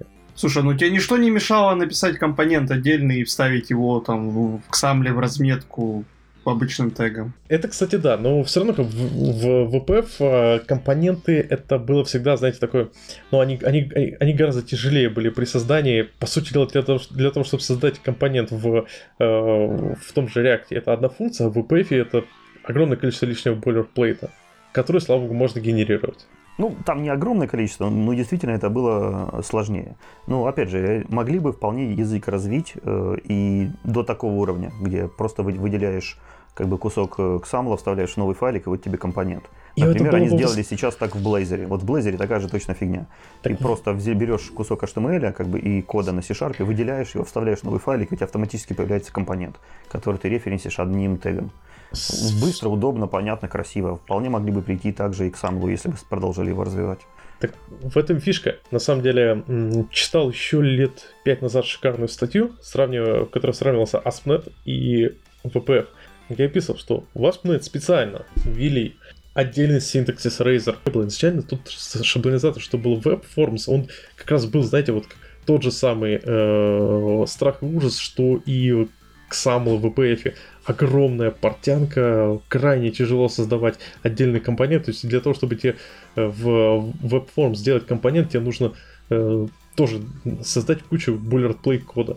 Но в ASP.NET от этого отказались, в ASP.NET MVC. И получился очень-очень э, легкий и удобный шаблонизатор, с которым стало действительно по-настоящему удобно работать. И ввели, соответственно, свой синтаксис работы с шаблоном и так далее и тому подобное. И вот меня на самом деле э, больше всего печалит то, что э, в опять же, если сравнивая, э, если говорить о UI, то, на мой взгляд, подход с шаблонизатором гораздо комфортнее для разработчика, чем подход с э, XAML формочками. Ты имеешь в виду, может, все-таки с дизайнером и шаблонизатором? Иначе да, да, XAML формочки точно так же можно на шаблонизаторах писать. Я хочу задать вопрос. Вот MUI или как он там же не будет шаблонизаторов никаких. Там стандартная формочка, разве нет? Пока это Xamarin. Э, да. Xamarin Xamar... Forms. Там нету шаблонизаторов, там вот стандартные формы, подходы формочек, формочкам, потому что э, там должна быть маппинг э, нативных контролов. Соответственно, мощь ну, декларативности ну, теряется. У тебя есть э, Blazor Mobiles, который. И там уже, по-моему, есть шаблонизатор. Ну вот посмотрим, что будет с Blazor. Ладно, в общем, я думаю, по в плане UI мы посмотрели, то есть похоже, что нам нужно ждать. Давайте будем объективны. Мы ждем, что станет с Blazor, станет ли он каким-то стандартным де-факто или сдохнет так же, как Serverlat. И посмотрим, что будет с MyUI. Потому что если MyUI, э, он уже, по сути дела, взлетел в виде Xamarin Forms. Но тут, знаете, как бы, мне кажется, во времена Балмера все Microsoft технологии, мне казалось, работает э, вопреки, а не потому что. Потому что, смотрите, кто взлетел по-настоящему круто э, вокруг .NET. Unity, которому Балмер не мешал, и Xamarin, которому Балмер не мешал. А все, что продвигалось изнутри .NET, на текущий момент является, э, ну, кроме ASP, это, по сути дела, уже deprecated. Так что похоже, что относительно формочек и UI мы будем вынуждены смотреть, что станет с этими новыми технологиями, которые продвигаются. Но VPF, WinForms по-прежнему неплохи, и, возможно, для каких-то своих кейсов они пригодятся. Только я бы сказал не ждать, а вкладываться, изучать и развивать. Если будем ждать, то точно ничего хорошего не получится. А вот я бы на самом деле рекомендовал бы вкладывать, если есть э, силы и энергии, потратиться на э, расширение своей как бы грубо говоря, если не знаешь э, веб-технологии, поизучать веб-технологии, если есть какие-то проблемы с какими-то там, криптографией, что-то э, поизучать криптографию, заниматься всем чем угодно, кроме как э, э, лезть вот в эти новые типа bleeding edge технологии, потому что я лично довольно скептически отношусь сейчас к э, bleeding edge от Microsoft, потому что слишком хорошо помню, как э, они все в свое время быстро обваливались, и из них не выходило ничего нового. Но, как я говорил год назад, наверное, в выпуске, э, я еще являюсь тем человеком, который долго и упорно всем говорил, что мобилки это пузырь, который скоро лопнет. Уже должно пройти, наверное, 5 лет, как я это говорю. Так что меня слушать не надо в этом плане. Вот-вот, не слушайте его. И, и не пишите на реакте. Вот. Друзья, что бы вы ни делали, не лезьте в этот э, JavaScript мир. Это, это ужас. Вы только сорвете себе психику, а потом будете умолять, чтобы вас взяли обратно на винформы, на любой Legacy, только не вот это говно опять лицезреть. Коллеги, не слушайте Анатолия, JavaScript прекрасен, это вообще один из самых великолепных языков, э, примеров того, как э, нужно и э, необходимо проектировать языки программирования. Вот ты почитай сначала про историю, как он появился, а потом вот эти слова в рот брать будешь. На самом деле, вот я как раз хочу сказать, что JavaScript этим прекрасен. Ты, работая на JavaScript, ты понимаешь, как он написан. Ты понимаешь, э, как формировались те или иные фишки, и когда ты были костылем. И это шикарный experience, то, как пишутся современные э, веб-движки. То есть, на первый взгляд, тебе кажется, что полный ужас, но потом ты проникаешься и понимаешь, что да, это вроде костыли, но они так складывается во что-то прекрасное абстрактное. Так что от этого можно получать невероятное удовольствие. Ладно, слушай, это уже, понимаешь, мы говорим в вкусовщине. У нас технический подкаст, а не э, обсуждение, перебивание, не знаю, плохо у меня с аналогиями сегодня. Теперь хочу поговорить про такую вещь, как ИИС. Почему мы поднимаем вопрос о ИИСе как о чем-то мертвом? А потому что, по факту, на текущий момент очень многие люди свои .NET Core приложения таки хостят в докере. И все больше и больше я слышу людей, которые .NET раз, являются .NET разработчиками, которые в жизни EIS не запускали. Или запускали, но ради поднятия какой-то легкой фигни и закрывали. То есть, по факту, IIS и Windows Server вместе с ним можно считать э, практически мертвой технологией, разве нет? А как они хостили ASP.NET? Так, слушай, скажем так, человек мог прийти, сначала делать э, формочки WPF, а буквально пару лет назад перейти на бэкенд разработку, а там уже Docker. Вот тебе как бы и success story. Ну, не всегда на винформах люди делали только. Там, по-моему, ASP.NET это вторая технология в вебе после PHP. Да. Но, но все-таки вот как бы в современном мире, вот может не нужно вот нашим разработчикам, тратить, нашим слушателям тратить время на изучение такой странной вещи, как Information э, Services. Также вроде Internet Information Services. Сервер. Сервер, да. И еще изучать этот вин-сервер. Может, зачем это все? Мне кажется, гораздо надежнее и с точки зрения job security, и с точки зрения м- разработки вместо изучения вот этого винапи дурацкого, этого дурацкого PowerShell взять и в нормальных Linux с нормальными докерами. Так, ты что-то вообще в кучу опять всего наплел. Изучение ИИСа, это, не знаю, один день потратить на то, как прибить порт к твоему приложению. Вот все изучение ИИСа. PowerShell здесь вообще ни при чем. Этого можно, кстати, и не делать. У тебя все хостится на одном порту, и все прекрасно. Ты кнопочку опубликовать нажала, но у тебя все пролилось в ИИС, у тебя все работает. Да, если ты пользуешься студией, то тебе даже изучать ничего не надо. Просто укажи адрес, где и стоит. Студия сама все сделает за тебя. Ну, я на самом деле не согласен, потому что да, это вроде ты как бы устанавливаешь, изначально все работает, как, пока ты скайп не включишь. Э, но как только ты начинаешь уже заниматься более серьезными вещами, как, например, как э, обеспечить беспрерывное время работы э, твоего приложения для выполнения каких-то бэкграунд-джоб. То есть тут уже нужно ставить плагины подключать через какой-нибудь AppFabric и так далее и тому подобное. Как настраивать э, массу всех, всех важ, важных интерсепторов и прочего. И тут уже очень-очень много глубины открывается, который потребует именно изучения. То есть это не просто так. На самом деле, ну, продакшн на EC требует реальной квалификации. Ну, то же самое можно сказать и про докер у тебя э, разработчик не будет сидеть и обслуживать э, кластер на кубах. Э, это будет делать выделенный человек. И не факт, что у тебя компания, которая там занимается уже 20 лет .NET, у которого уже там вин-сервера, пусть там даже не 16 а 12 а у них уже есть своя методология, там, не знаю, завернули в, в инсталлятор, инсталлятор создал пул, выяснил, развернул сайт, у тебя все прекрасно стартануло, все работает. Зачем это менять? Коллеги, давайте все-таки, ну, вот этот топик с э, не трогать, потому что, ну, это просто становится неинтересно обсуждать. Еще раз, Слушай, да, да мы даже не про Legacy. Смотри, у тебя же точно такая же проблема есть и в докере. Если ты будешь копать глубоко, как, каким образом там на, настроить load balancer, как сделать интерсепторы на HTTP заголовки и, и прочее, прочее, прочее. Тебе же придется делать не меньше, а намного больше телодвижений. Там так тебе нужно это новые карт, сайткары ставить, там тебе нужно новый докер-контейнер запускать, новые в куберах какие-то хрени подписывать. Это намного сложнее, чем в EASY там поставить плагин и сделать э, там три галочки проставить, на которых уже документация 10 лет написана написано, и на всех форумах уже 10 раз видео сняты. Ну, во-первых, для э, сайткара тебе нужны только для тех случаев, когда ты хочешь э, избежать э, проблемы, как говорится, Netflix, когда у тебя очень много микросервисов, и э, ты хочешь э, вытащить весь этот boilerplate код в отдельные, э, отдельные сервисы, так что это да не нет, связано. Нет, да? есть случаи, есть случаи, где это не так. А, а, а когда ты можешь э, жить, вот прям в каком случае тебе на твоем стандартном, стандартном как бы, архитектуре с двумя с половиной микросервисами прям необходим sidecar? И что... Э, Блин, давай сначала э, про этот паттерн расскажем. Э, sidecar architecture, это, знаете, вот как у тебя есть мотоцикл, и у него есть э, люлька. Вот люлька это отдельный сервис, который занимается всем бойлерплейтом. Собирает логи, э, вытаскивает э, service discovery, занимается service discovery и прочей-прочей штукой.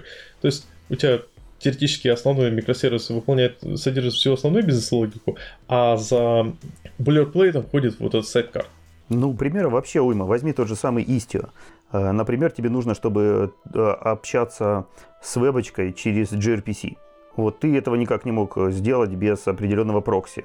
Вот, например, Istio тебе давал такую прокси и ставился как сайткар. Istio — это как раз вот большая enterprise штука, которая позволяет тебе сохранить массу времени для твоей команды из 100 человек за счет того, что у тебя будет раскидываться по всему, э, по всем микросервисам, сайткар создаваться, вот это называется сервис mesh, это сетка для сервисов, на которую все нанизывается, но это для супер больших размеров, и там если тебе нужен Istio, у тебя, естественно, уже есть DevOps, который тебе будет всем заморачиваться.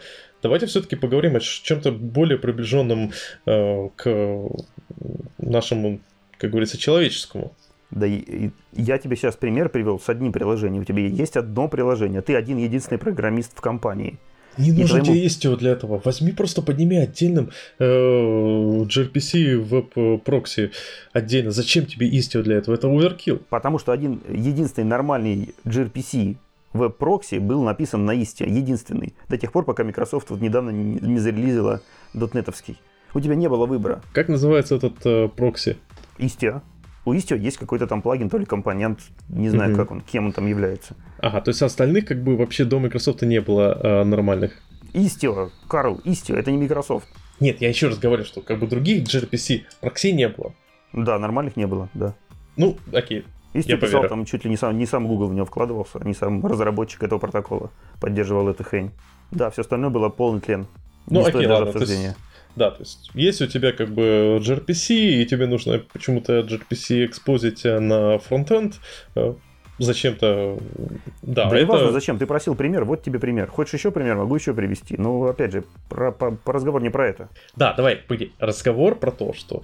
Я как раз хотел сказать, что ИИС тоже сложная вещь, и он требует столько же э, квалификации для того, чтобы с ним работать, сколько и вот этот базовый докер.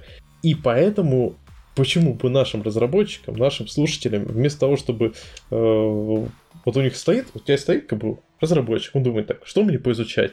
Толстую книгу по ИСу или толстую книгу по докеру? Толщина у них одинаковая. Понятное дело, что вокруг докера есть еще Kubernetes. Kubernetes это отдельная вещь. Так что вот может все-таки на IIS забить и не трогать? Ну, я согласен с Андреем, что там IIS тебе не нужно изучать.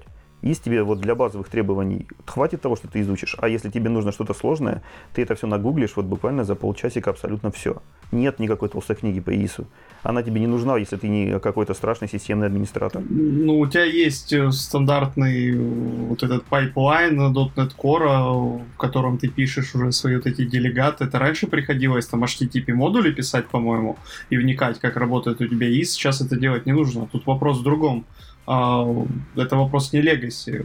Есть много... А, ты, ты, ты, ты говоришь про классический этот вопрос, э, какие методы в глобалосаксе вызываются, в, каком очеред... в какой очередности? Ну, это еще до глобалосакса. Это, да, ну, у тебя, получается, был сперва ASP.NET с глобалосаксом, потом у тебя появился ASP.NET API, где уже появился Pipeline, а, или как он там назывался, честно говоря, сейчас не вспомню, а, это перекочевало в Core, да, это все есть, это прекрасно, но раньше ты писал вот эти HTTP модули именно, которые внедрялись в IIS, еще до твоего приложения.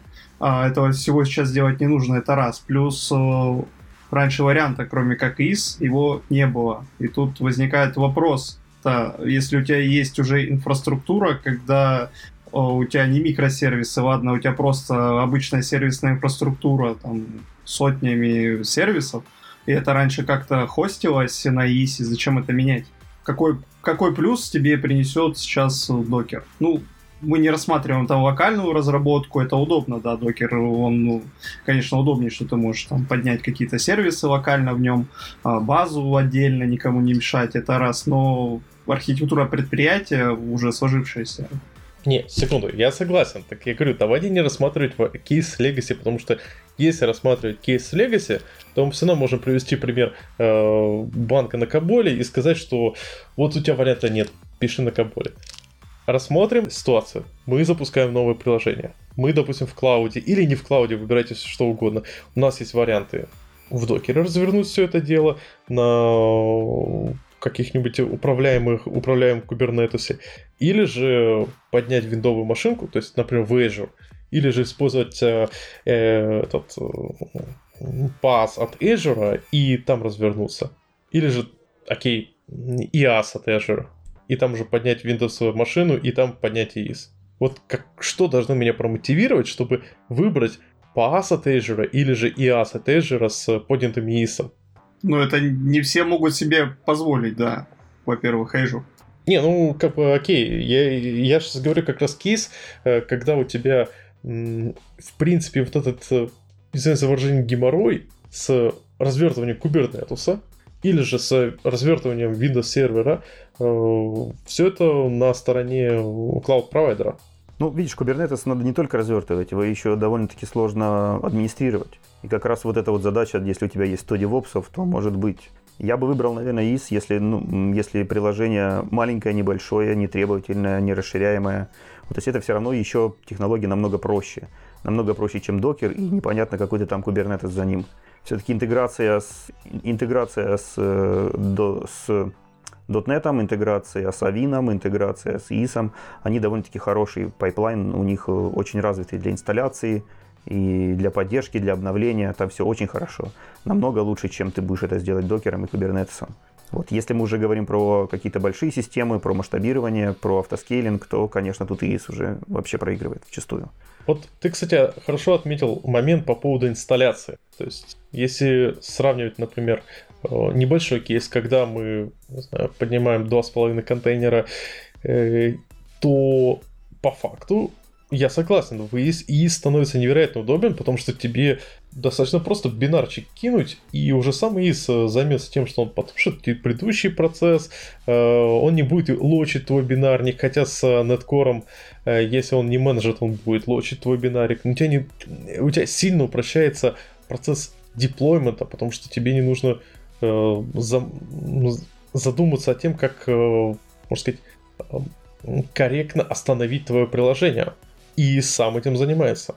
В общем, у него очень много всего продумано для простейших кейсов, для вот настроенной дорожки, да, там очень все хорошо. Проблема в том, что вот э, моя личная практика показала, да и не только моя, что как только у тебя начинаются чуть более сложные кейсы, э, например, с управлением низкими процессами, с, э, знаете, как бы классическая проблема, когда один сервис начинает сжирать все, все ресурсы, ты резко понимаешь, что этих ограничений уже недостаточно. И вот тут как раз мы попадаем вот на классический вопрос, а насколько быстро мы столкнемся с проблемой вот этого э, идеологических ограничений э, вот этого монолитного подхода с ИИСом. Я видел очень много примеров, знаешь, на уровне там сайта магазина для моей мамы, которые годами работают на ИСе без обновлений, без проблем, без ничего. Поэтому довольно много, довольно много приложений покрывается вот этим простейшим кейсом. Ну да, слушай, туда нас, э, ну в таком случае на самом деле, если мы говорим о сайте магазина моей мамы, то зачем нам вообще использовать э, Win, Win Server, за который надо платить, с IIS ом, за который надо платить, если мы можем использовать э, либо лямбды, то есть э, serverless архитектуры, при которой ты платишь on demand. То есть, раз у тебя мало demand а, значит, у тебя э, мало, скорее всего... Точнее, если тебе не, не сильно нужно вкладываться в этот сервис, значит, у него мало demand а. Или же, окей, если тебе нужно on-premise, э, ну, окей, подними, допустим, просто линуксовую машинку с reverse проксей. Слушай, ну, магазин на лямбдах строить, это какое-то извращение. Ты про что? Ну, почему, кстати? кто тебе мешает?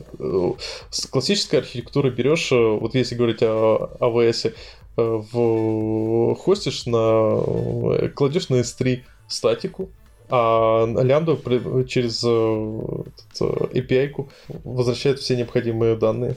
Ну, потому что тебе там э, администрировать это все придется намного сложнее, дороже и дольше, чем, чем не лямбда.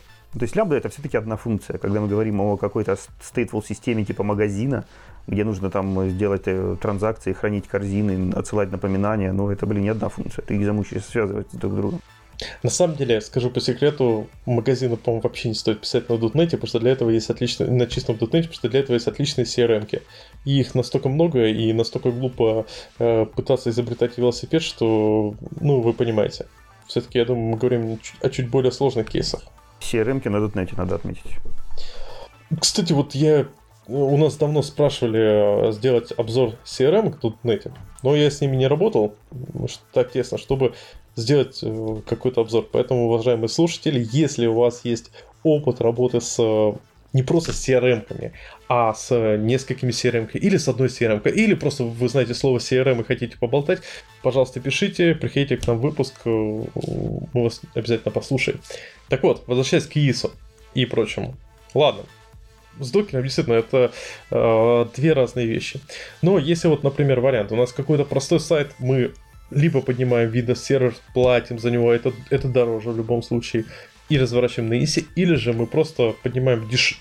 дешевую, практически бесплатную линуксовую машинку, в нем Kestrel поднимается через systemd э, наше приложение, и э, какой-нибудь э, локально же установленный Nginx э, по гайду вот Microsoft Docs Microsoft.com э, используется для, как reverse proxy э, для нашего приложения. Вуаля, мы делаем то же самое. Ну, ты же теряешь всю интеграцию, все пайплайны, все деплои, все апдейты с IIS.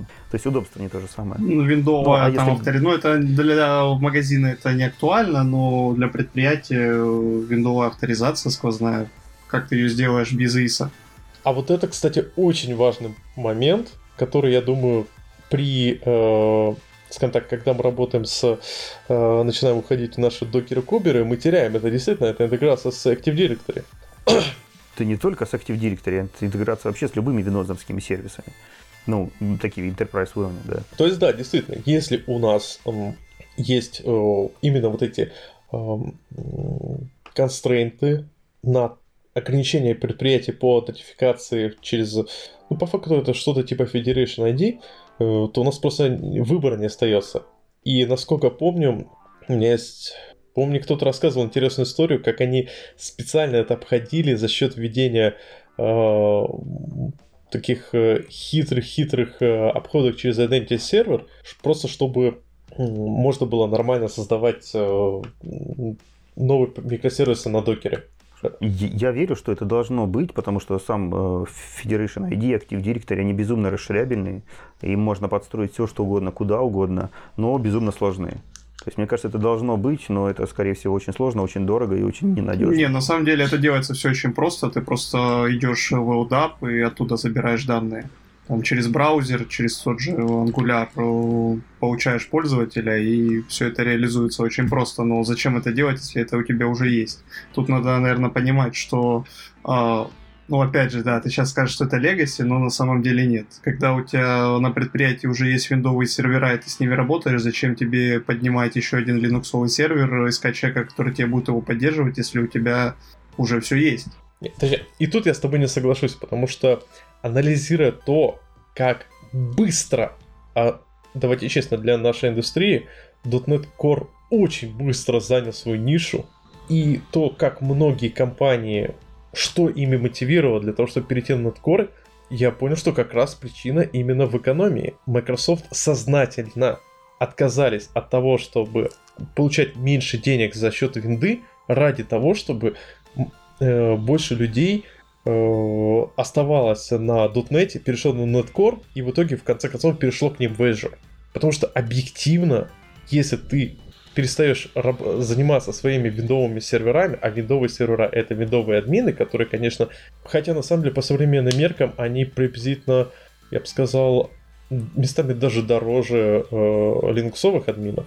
Плюс тебе виндовые сервера э, никто, кроме Azure, не предоставляет как это сервис. Соответственно, ты хочешь не хочешь, тебе нужно иметь своего админа, в отличие от э, линуксовых серверов, которые кто только не представляет этот сервис. Соответственно, вот эта вот эта мотивация того, что мотивация экономии для бизнеса, что мы перешли с Net Framework на NetCore, и это позволяет нам не просто улучшить э, maintainability нашего кода, а просто снизить косты, это стало настолько мощным драйвером для NetCore, и поэтому видим тут такой беспрецедентный переход, когда платформа меняется, революционно меняется, а NetCore отличается от ASP.NET EF отличается от EF.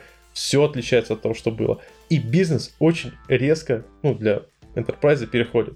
Поэтому хочу сказать, что э, я думаю, очень многие заводы сейчас э, специально содержат линуксовые сервера просто потому что в расчете следующих N лет это приведет к большим-большим э, экономиям. Ну, вообще, если мы говорим о перспективе, то, безусловно, ИИС в этой битве проигрывает э, докерам. Но я бы хотел отметить другую мысль. Очень хочется, чтобы э, под докером появилось что-то не, не, кубернеса, не кубернетесообразное. Ну, то есть не такое страшно монструозное, гибкое и требующее там, миллион скиллов для входа. Хотелось бы вот что-то... Раска... Не, подожди, расскажи, чем тебе не нравится Kubernetes? Тем, что он слишком сложный. То есть там тебе реально, если ты не Google, то, скорее всего, Kubernetes тебе не нужен а его тащат абсолютно все подряд. Вот у меня есть один докер-контейнер, давай-ка я его буду запускать в кубернетесе. Ну, то есть это абсолютная большая, огромная пушка, это операционная система просто. Это как если бы мы ради одной нашей программы э, инсталлировали Windows, как бы ставили на нее кучу программ, кучу приблуд как, и нанимали бы специально Windows администратора только для того, чтобы наше одно приложение админить. Вот, то есть это вообще размер не тот. У нас для этих целей был ИИС, вот ИИС это была вот та минимальная прослоечка, которую достаточно понять разработчику и не знать о том, как работает, как администрируется Windows. Вот Windows сервер, Windows Cluster, Windows AD, DNS и прочие вот эти глупости. Вот мне бы очень сильно хотелось, чтобы для докером тоже появилась какая-нибудь такая приблудка.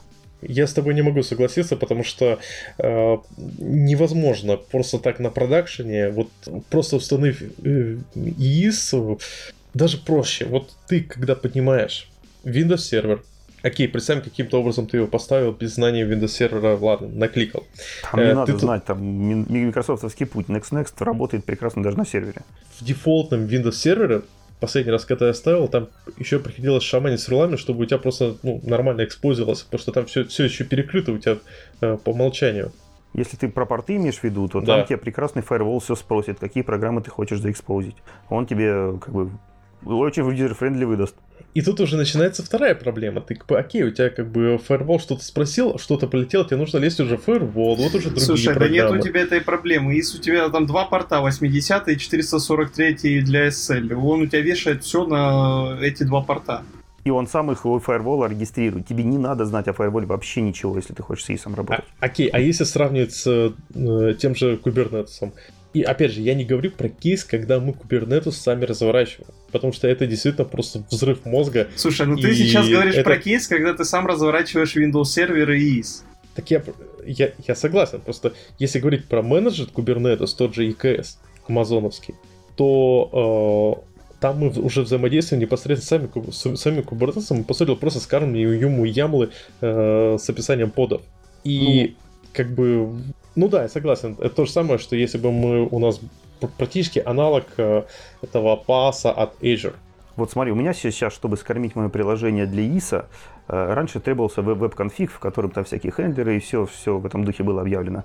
Вот сейчас, например, моему блазеровскому приложению веб-конфиг вообще не нужен он генерится автоматически, дефолтный и всегда подходит, и у меня его в проекте даже нет, он там компилятором где-то тайно подкладывается. Чтобы это, такой это, же точно проект сейчас... развернуть под кубернетесом, мне нужно было, там, не знаю, 20 каких-то ямлов с такой ужасной схемой, с такими ужасными непонятными названиями и параметрами, которые я никогда в жизни не воспроизведу в своей... никогда.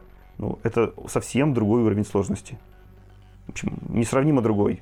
Ну, справедливости ради, веб-конфиг э, в, еще во втором неткоре нужно было специально подкачивать для работы с, э, и с продакшеном, и с локалью, так что это только сейчас он стал такой нормально автогенеренный. Ну, мы же говорим не про Legacy, а сейчас. Сейчас это так. Сейчас у меня нет веб-конфига, и все работает. Не, я согласен, что кубер это просто оверкил. В принципе, если говорить про клауды, то в том же AWS до сих пор есть отличный ECS, который всем не нравится, но Э, он тебе позволяет гораздо проще развернуть твое приложение. Вот как раз просто задав э, один YAML файлик и все. Причем просто, может даже не YAML файлик, можно просто вот в консоли натыкать кнопочки вперед-вперед пока. И вот у тебя уже приложение. Можно, например, как хороший пример привести вот Docker Compose. Он вот примерно был того уровня. Там было намного меньше функциональности, но все, что нужно было для маленького проекта, там было.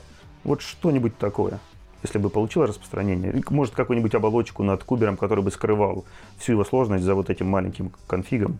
Мне кажется, Есть было бы вообще хорошо. Есть Helm, но он э, не исключает от тебя знаний кубера. То есть ты должен знать кубер, а Helm он просто позволяет тебе меньше писать. Ну окей, вернемся к ISO. То есть в целом, что мы резюмируем для наших слушателей? Стоит ли изучать IS? Или же стоит все-таки взять, как бы, да, кубер сложнее, да, ну, как бы это все равно ты изучаешь один раз. Ты когда-нибудь смотрел апдейты на Кубер? Ну, то есть его релиз-ноутсы?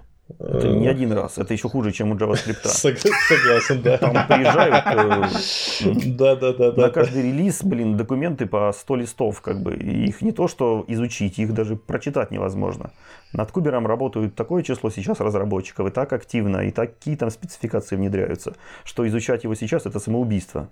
Легче закрыть глаза и смириться с, том, с тем, что ты его никогда не знаешь. Слушай, ну э, опять же, не надо путать э, вот этот э, опсовую часть Кубера, то есть как его там раздеплоить, как там настроить э, все эти взаимодействия с ETCD и прочие штуки, и пользовательскую, то есть разворачивание наших приложений. Это две разные вещи, и давайте вот Кубер хорошо работает в менеджет окружении. Вот пусть он и будет там в менеджет окружении. Окей, так ИИС. Вот стоит ли нашим разработчикам в ИИС заходить или нет? Ну, прежде всего, нет такого понятия, как изучать ИИС. В общем, нет, нечего там изучать. Одну кнопку Visual Studio для примитивных случаев вам хватит. Ну, тоже не, не, надо, не надо бояться, пусть люди не парятся, если, если что, э, запускают какие-то локальные приложения с ИИСом, потому что Почему? Потому что проще деплоймент? Слушай, ну тут смотри, если допустим, вот пришел разработчик, ему посчастливилось, что, ну, или, не знаю, несчастье, у него стоит Windows сервер с ISO, и он может нажать одну кнопку, то лучше нажать одну кнопку. Но если ситуация сложилась так, что у тебя линуксовые сервера, то, ну, конечно, Docker плюс Docker Compose, это все генерится в студии тоже одной кнопкой. Пожалуйста. Просто это, это две альтернативы, почему нет? Ну и опять ну, же, да, мы, да, да. мы движемся в будущем, где, по идее, везде будут Linux сервера, поэтому ИИС, он, скорее всего, бесперспективная технология в этом плане. Окей, а что все-таки, вот давайте, у нас тут мы хорошие специалисты, много работали с ИИСом, что в нем было все-таки хорошего, чего нам не хватает в современных этих э, кубероподобном мире? Да я тебе полвыпуска описывал, что простоту и не хватает как раз вот, этого, а... прос, вот этой прослойки, которая просто поможет сделать простые вещи. Ну, кстати, я не согласен, что ИС э, был настолько, настолько простой. По крайней мере, э, натыкай себе так, чтобы у тебя нога отстрелилась, в ИСе было настолько легко, и я регулярно этим даже занимаюсь. Так что я бы не сказал, что он настолько простой. Его поднять легко, он легко запускается, но чтобы это работало стабильно, это требует ну, здравого смысла некоторого опыта работы твое приложение деплоится ровно одной кнопочкой в меню и работает отлично. Где, где проблема? Что ну, это, это, же, это же вопрос с ADE. То есть, да, у тебя как бы если деплоймент выезд, да, отлично. Да, у тебя как бы э, потоки. Но то, что у тебя э, непонятно какое, какое управление, собственно говоря, процессами, то есть у тебя нету прям явного управления процессами, тебе нужно там танцевать с апулами. Это это недостаток. То, что у тебя э, гарантий не так много. То есть, с одной стороны, у тебя ИИС на себя берет э, многие обязательства по запуску процессов, э, но ИИС тебе не особо гарантирует, э, когда твои процессы сдохнут. Ты, конечно, настроишь, можешь, можешь настроить, чтобы не через 15, а через 30 минут сдохли. Но чтобы прям точно ты знал, что вот я аллоцировал, допустим, 3 часа на бэкграунд джобу, и я хочу, чтобы меня не убивали в течение трех часов, вот этого как бы вы, если без э, дополнительных э, аддонов нельзя сделать. Э, нет, это можно сделать. Это все прекрасно строится в ES-пуле. Там ты можешь настроить, сколько приложения там не должно к нему обращаться, чтобы выгрузили, сколько памяти оно должно отожрать, сколько выгрузили, через сколько его перезапускать, надо ли вообще выгружать. Например, наши приложения никогда не выгружаются и работают с APDIS. Прекрасно все настраивается. Где в пуле? Потому что мы специально ставили AppFabric просто для того, чтобы позволить некоторым приложениям жить бесконечно, и чтобы их самых перезапускал, когда они вздыхают. Блин, попробуйте читать документацию или хотя бы вот те 10 полей, которые есть в пуле. Да, вот их, их есть, их, их, их там больше 30, и они местами такие специфичные. Да ты давно просто не открывал ИИС, да, наверное. Погоди, приведи, вот ты говоришь, можешь конкретно ты э, в базовом ИИСе без аддонов, как э, настроить пул, чтобы э, сайт под ним э, не крохал приложение? Да, Если я не, могу не... прислать скриншот с настройками или даже PowerShell скрипт, который это делает. Это Давай, вроде даже веб-конфиги можно сделать. Через веб-конфиг там не все, не, не все параметры можно подкрутить, но теоретически можно. Но мы, но мы, короче, настраиваем пул, и это точно работает. Да, вот замечательно. Потому что я говорю, вот, ну, посмотрим. Опять же, что- ты все расскажешь уж- ужасы, которые или, или не разобрались, или, или Legacy, или давно уже обновили. В общем, сейчас никаких проблем вообще нету с ИИСом. Он а так отлично интегрирован с Коркой, так отлично с Авином интегрирован. А даже не с Коркой, даже с большим фреймворком он тоже прекрасно интегрирован. Главное, Авин и последние ASP.NET использовать. Что там просто шоколадка. Все, оно, оно, оно само это все делает. Ну да, и в этом плане печально, что, как говорится, все-таки такая технология идет в лимбо. А какая технология уже ушла в лимбо, это WCF. К сожалению, я думаю, нам уже стоит немного закругляться, поэтому я просто предлагал бы, ну, скажем так, пытаться сейчас обсуждать, что WCF э, использовать, не использовать, я не вижу смысла.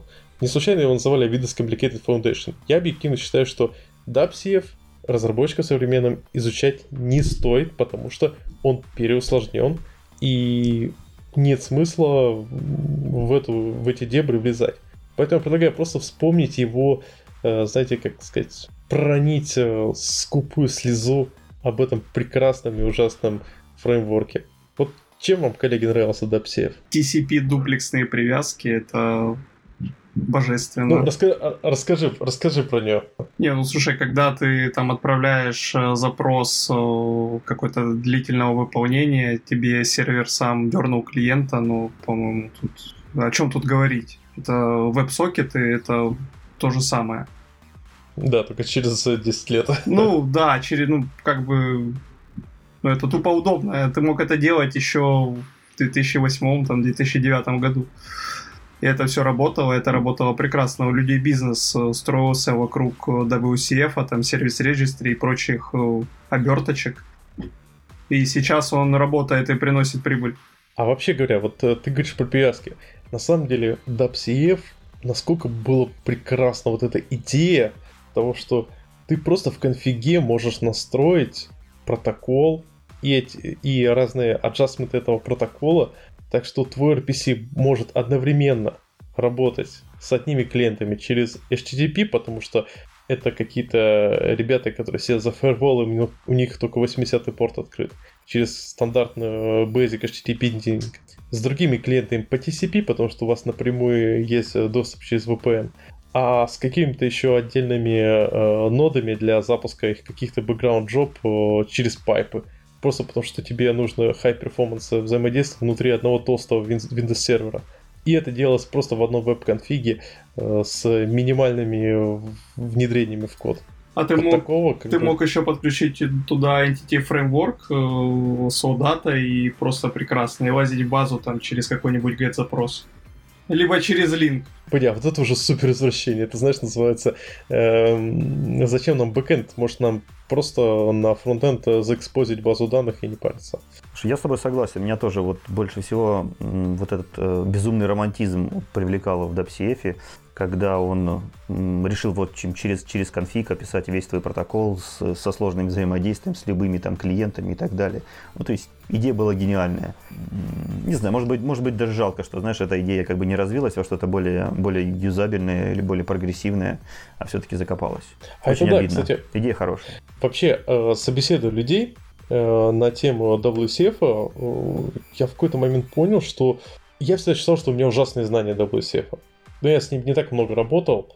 А потом оказалось, что большинство людей, которые работают с WCF, они работают с ними обертками, потому что приходил какой-то чувак, который э, поковырялся с WCF и настроил обертку, и все такие типа, ну, там настроено, я не трогаю. То есть, ну, люди как бы объективно э, боялись WCF и до сих пор боятся WCF, потому что это такая вещь, которая, знаете, там, э, ну, он местами может объективно пугать. Он слишком сложный для конфига. Там, знаете, э, это не просто так взял, перетаскиваешь э, max receiving message size, э, чтобы как говорится, большие сообщения пере- перемещались. Там часто просто невероятное возвращение приходилось делать. Ну, как и любая большая абстракция, да, он, он был слишком сложен. А У него еще другая проблема, я считаю, была. Почему он умер? А, Ну, ладно, он умер, потому что у него жесткая привязка к, э, получается, Винапе, что его просто так не, типа не перенести было. Хотя, мне кажется, он скорее умер, потому что большинство людей проголосовали, ну, знаете, как бы мы не хотим снова с ним разбираться. А, это было детище вот этого старого Microsoft, который работал по принципу, знаете, мы сами задаем стандарты. И вот как меня до сих пор бомбит от Interlock Compare Exchange, хотя везде этот паттерн называется... Э, как называется этот паттерн? Compare and Swap. И второй, третий параметр в Compare and Swap не такой, как второй, третий параметр Compare Exchange. Они поменены местами. То есть все научные публикации, посвященные log-free алгоритмам, э, требуется создание отдельной функции compare swap, чтобы можно было их напрямую as переносить. Это было просто к тому, что какой был Microsoft в свое время эм, недружественных сообществ. Они такое чувство вообще забивали на то, что существует мир вокруг них. И VCF это как раз э, продукт вот этого Microsoft, который полностью забивает, он создан э, в недрах, э, в своих недрах э, какими-то людьми, которые э, считают, что вот эти паттерны, которые они у себя используют, людям должны быть близки, и это требовало невероятного взрыва мозга, чтобы понять эти подходы э, со всеми этими... О, я уже даже забыл эти формулировки, которые там были. Чего стоит хотя бы тот же фолл контракт? Вы понимаете, что ваше RPC-сообщение на сервере могло выкинуть exception, и этот exception перелетел бы клиенту. Причем там была интересная особенность, что fault contract э, э, stack trace local. И если ты не перехватывал fault contract случайно, то у тебя в твой Global Interceptor прилетал какой-то общий exception, который ты не, был, не понимал, что с ним делать. И таких моментов было в AdSafe очень много. С другой стороны, Microsoft очень много вещей изобретал, которых вообще не было на рынке. Тот же самый WebCF там 10 лет назад делал те вещи, которые сейчас только мы можем делать а, там, с веб-сокетами. А, мы не можем. И даже, Доля может быть, большинство из них мы не можем. Ну, то есть, действительно, Microsoft там перегнал свое время, и фреймворк, он был просто уникален. И нельзя его обвинять в том, что Microsoft не уважал стандарты. Да не было таких стандартов. И сейчас нет таких стандартов, которые полностью покроют DPCF. Даже те э, переводы миграции Microsoft, когда он говорит, бросайте DPCF, идите все на gRPC, да они смехотворны. Потому что gRPC там и сотой доли того не делает, что делали нормальные enterprise э, DPCF, э, DPCF сервера. Ну, тут, кстати, вот момент как раз хороший. Смотри, DPCF подразумевал, что у тебя э, есть э, единый RPC-контракт, основанный на дата-контракт сериалайзере, э, основанный на нормальной работе с ULAP э, и так далее и тому подобное. И транспорт, который ты настраиваешь в зависимости от того, что тебе нужно. Они же даже свой вот этот VS э, HTTP битинг ввели, который специфичный для DPCF. И транспорт у тебя может быть какой угодно. То есть ты как бы э, не зависим от транспорта. Сила в этом, и это было круто. Но это было недостаток, потому что на самом деле нормально настроить транспорт это, это сложно. И не, сложно не потому, что ой, мне нужно много написать, чтобы заработало, а сложно до, добиться адекватной стабильности. Вот самая классическая ошибка в WCF была, это э, проблема с установкой, выбором э, размера э, параметра Max Received Message Size. Потому что тебе нужно было явно указать, какой максимальный э, объем сообщения ты можешь принимать и отправлять. Ну, ресивер это получается при, принимающий. И ты должен был это указать в конфигурации, потому что иначе сообщение просто, насколько я помню, не отправлялось. Прилетала ошибка. И как бы вот вспомните ваши свои приложения, которые мы сейчас делаем все на JavaScript. Вы можете просто предсказать, какой объем сообщения будет э, передан или получен вашим приложением? Скорее всего, нет. Скорее всего, мы об этом стараемся не задумываться. А тогда приходилось об этом задумываться с WCF. И поэтому обычно народ просто ставил максимальное значение числа и таким образом э, открывал свои сервисы для DDoS-атак. Но это уже так, э, это э, лирика действительно все лирика, но потому что у тебя хотя бы была возможность все это сделать. Да, там, может быть, сложно, может быть, специалисты нужны были, может, еще что-то, но это делалось, и на это делались огромные продукты и большие рынки. Вот, а gRPC, он же идет с другой стороны, у тебя транспорт уже готовый, это HTTP 2, который по умолчанию ну, теоретически должен всеми поддерживаться, хотя ни хрена их э, никто не поддерживает, особенно клауд-провайдеры. Молодцы, ребята как говорится, как можно в 2020 году не поддерживать HTTP 2 в Load Balancer. Но это так, это детали. И подразумевается, что у тебя как бы HTTP 2, который, в принципе, он э, плюс-минус должен удовлетворять всем твоим хотелкам. Вот тебе Кстати, как воз... бы... Угу. Возвращаясь к предыдущему нашему топику, ИИС тоже не поддерживает HTTP э, 2.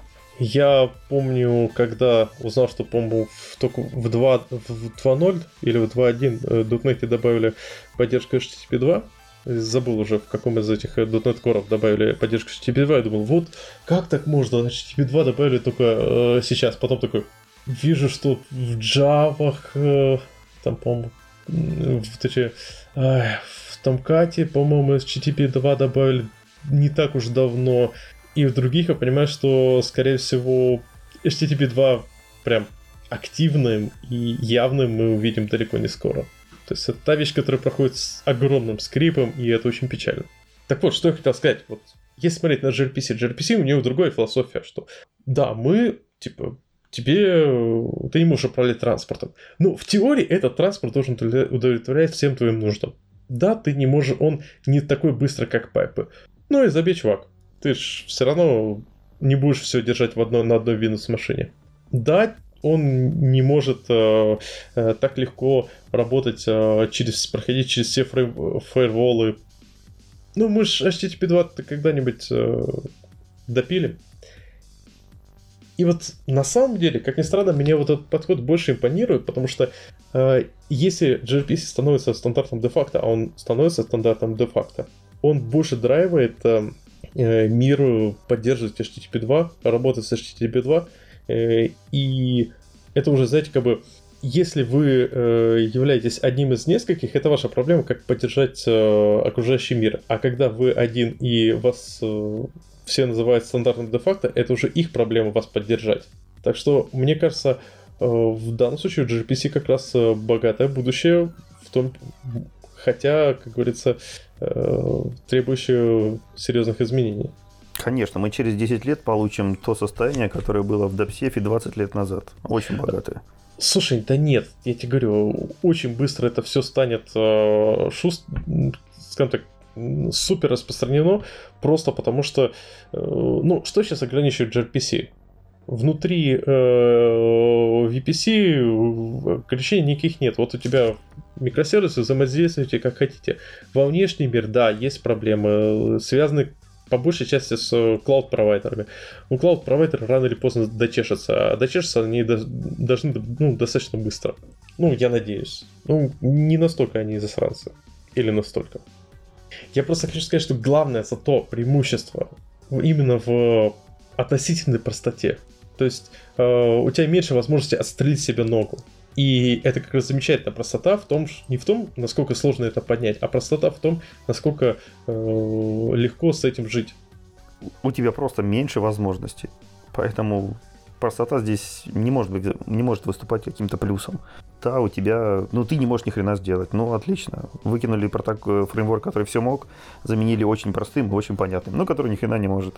Ну, так в, в этом проблема, что э, он очень много мог, но количество людей, которые могли с этим э, сделать что-то, то, что нужно, было недостаточно для поддержания этого фреймворка в живом состоянии. Они делали, а здесь это невозможно сделать. Это, ну, огромная разница. Ну, окей, давай так. Если тебе нужно сделать игру на gRPC, допустим, какой-нибудь э, MMORPG, то, скорее всего, ты не будешь делать игру на gRPC, потому что ты понимаешь, что да, там как бы есть проблемы с э, load balancer, есть проблемы с тем, чтобы это в браузер завернуть.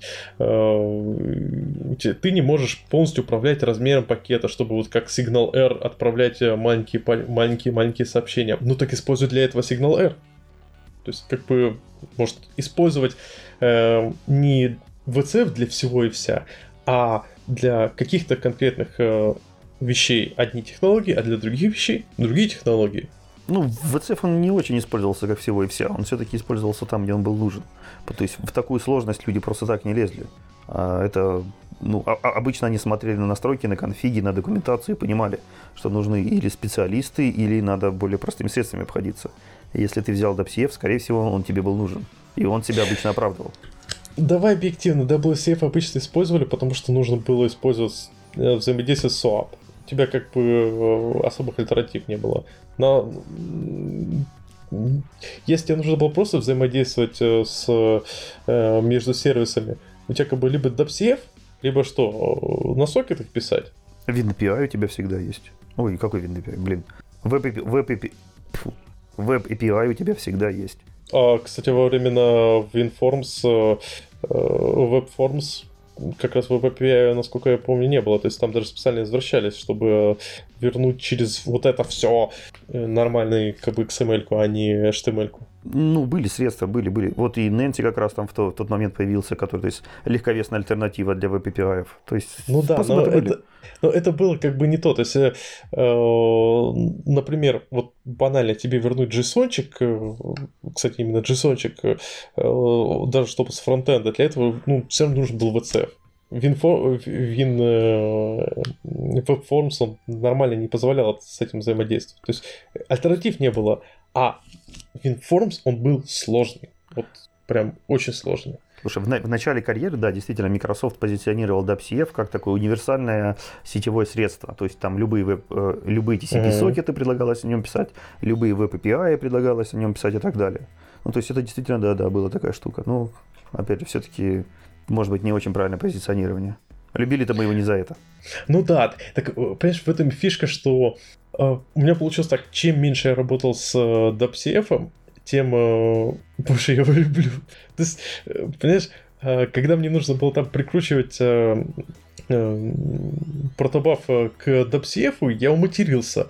Зато через год я об этом вспоминал, как, знаешь, такой какая крутая штука была, что можно было легко воткнуть любой сериализатор и получить сразу крутые бенефиты. Вот, вот в, других э, подходах это так легко не получается. Зато как я умутерился, когда я это делал, ну да, действительно, там точек расширения очень много, он поэтому очень гибкий, но зато, чтобы сделать это расширение, нужно было сильно постараться. Да, причем зачастую там были совершенно неожиданные... А, ребята, вот мы тут с любовью вспоминаем WCF, но мы не говорим, все время забываем про одну вещь. WCF, я считаю, были, они были рекордсменами по наиболее, я бы сказал, неочевидными ошибками, неочевидно описываемых ошибок. То есть в большинстве случаев, когда ты разрабатываешь приложение и тебе прилетает какой-то error взаимодействия между сервисом, то есть э, твой сервис не может передать сообщение другому, ты вообще в принципе не мог причи- понять причин из сообщения э, причину, почему он не может передать сообщение. И Google не помогал, потому что это обычно было просто э, я не могу и ты просто шел и смотрел на конфиг и пытался понять, где там что сломалось. И дебаггеры тогда были еще не такие развитые, и трассировок не было, да. Да-да-да, то есть э, как бы вплоть до того, чтобы Fiddler ом уже смотреть, думать, это как бы ну хотя бы на, на моей стороне или на, на стороне сервера, как бы, кто, кто это отбросил. И почему это, почему DAPSafe, разработчики DAPSafe не могли вот во всем этом жестком пайплайне, а пайплайн там на самом деле довольно э, хитрый, если посмотреть статью, там э, происходит невероятное количество э, проходов через, через разных не знаю, я уже забыл, как, как это у них в терминологии называлось, давай назовем это месседж-фильтры, э, чтобы прийти к конкретному уже взаимодействию с сокетом. Так что да, а, знаете, похоже, что туда ему дорога до BCF. Слушай, ну ты как-то слишком грустно про него, потому что Дапсия все-таки жив, а его же э, открыли, его поддерживают, у него есть активные контрибьюторы. Ну, не, не так сильно, не так активно, как хочется, но все-таки базовый минимум есть. Можно вполне переезжать на корку вместе с DAPCF. Ну, то есть бедным людям, каким-то чемпионцам э, есть куда податься. Ну, кстати, у нас, э, у нас просто на, на проекте используется э, Excel один. Почему я как раз рассказывал? Я же просто знаю, как эта штука работает. И э, так как проект достаточно взрослый, там используется WCF для взаимодействия между Excel и бэкэндом. И э, при обсуждении, как ну, как бы надо переходить на Core. Просто ну, объективно это удобнее, чем, э, чем работать э, на фреймворке, тем более с учетом того, что WCF экспарит. А, я могу сейчас врать, но, насколько помню, я просто, я же не в этой команде работаю, э, насколько помню, ребята при обсуждении вариантов либо перейти на open source на WCF, или подождать, когда gRPC станет э, достаточно адекватным, чтобы с ним работать, пришли ко, ко второму варианту. И были именно объективные причины, не субъективные в духе мы хотим gRPC, а именно объективные причины э, на основе бенчмарков, на основе подсчета, в том числе стабильности и надежности. Так что, да, он, конечно, открытый, но похоже, что знаете, как говорится, goodbye, sweet prince. То есть, скорее всего, у него целевая аудитория это не какие-то новые разработки, а поддержка старых Legacy Enterprise приложений. Да, да, да, да. Причем, скорее всего, в тех случаях, когда на какие-то альтернативы просто невозможно перейти. Потому что WCF, опять же, он же использовался иногда просто как замена WebAPI. И перейти э, на WebAPI с WCF сейчас гораздо проще. Ну и SOAP. Ну, SOAP это вообще отдельная песня. Слушайте, по-моему, мы неплохо сегодня по некропостили. Есть ли у вас еще какие-то интересные топики, некротопики, которые вам хотелось бы обсудить? Кто кто-нибудь еще есть? Я сейчас, наверное, не подготовился. Я бы тебе на- на- накидал бы списочек, но сейчас в голову ничего не приходит. Да. да. Ну, что еще, что хочется сказать напоследок? Мы не случайно пообсуждали десктоп разработку э, и с, с Windows разработкой, потому что это тот скоп задач, который до сих пор остается крайне важным, и многие разработчики э, приходят на проекты, в которых э, и формочки, и WinForms, и VPF, э, и э, старые приложения на есть и думают, ну куда я попал? На самом деле, ребята, все эти технологии были по-своему прекрасны в какой-то момент. И да, конечно же, новенькое стоит изучать. Но не отказывайте себе в удовольствии и возможности поработать э, с историей, коснуться истории. Тут можно сказать, что история это как раз-таки те ситуации, где мы сделали ошибки, особенно когда мы говорим про ту историю, которую мы уже закопали. То есть, где мы сделали ошибки, и мы должны на этих ошибках научиться. Если мы не будем помнить э, наши старые ошибки, то в новых наших э, проектах мы вынуждены будем допускать их снова и снова до тех пор, пока не выучим. Ой, я прям представляю себе, э, возможно, через 10 лет на замену gRPC придет новый модный RPC фреймворк, который будет представлять богатые возможности по кастомизации транспорта. И мы будем ржать. Я не удивлюсь, если Microsoft выпустит какой-нибудь новый DAPSF 2, грубо говоря, который будет покрывать там те же самые enterprise нужды. Потому что сейчас очень открытая ниша для этого, и мне кажется, спрос есть. Кстати, на самом деле технически VCF это не является RPC, это RMI, Remote Method Invocation. Если почитать Танбаума, то он как раз в свое время сокрушался, что э, RPC подход, он был э, быстро забит в угол, и э, стал популяризироваться подход Remote Method Invocation, который э, сильно привязан к объектно-ориентированной модели. И по факту, как бы, ну, в принципе, мы видим ситуацию, что RMI отодвинули, потому что действительно в рамках VCF а, вот этот его объектно-ориентированность, она не, ничего особенного не давала. То есть мы все равно его использовали как RPC, а э, некоторый дополнительный payload э, существовал. Ну, payload в головах, я бы сказал. Да. Андрей, скажешь что-нибудь напоследок? Используйте старые технологии с умом. Что я могу сказать?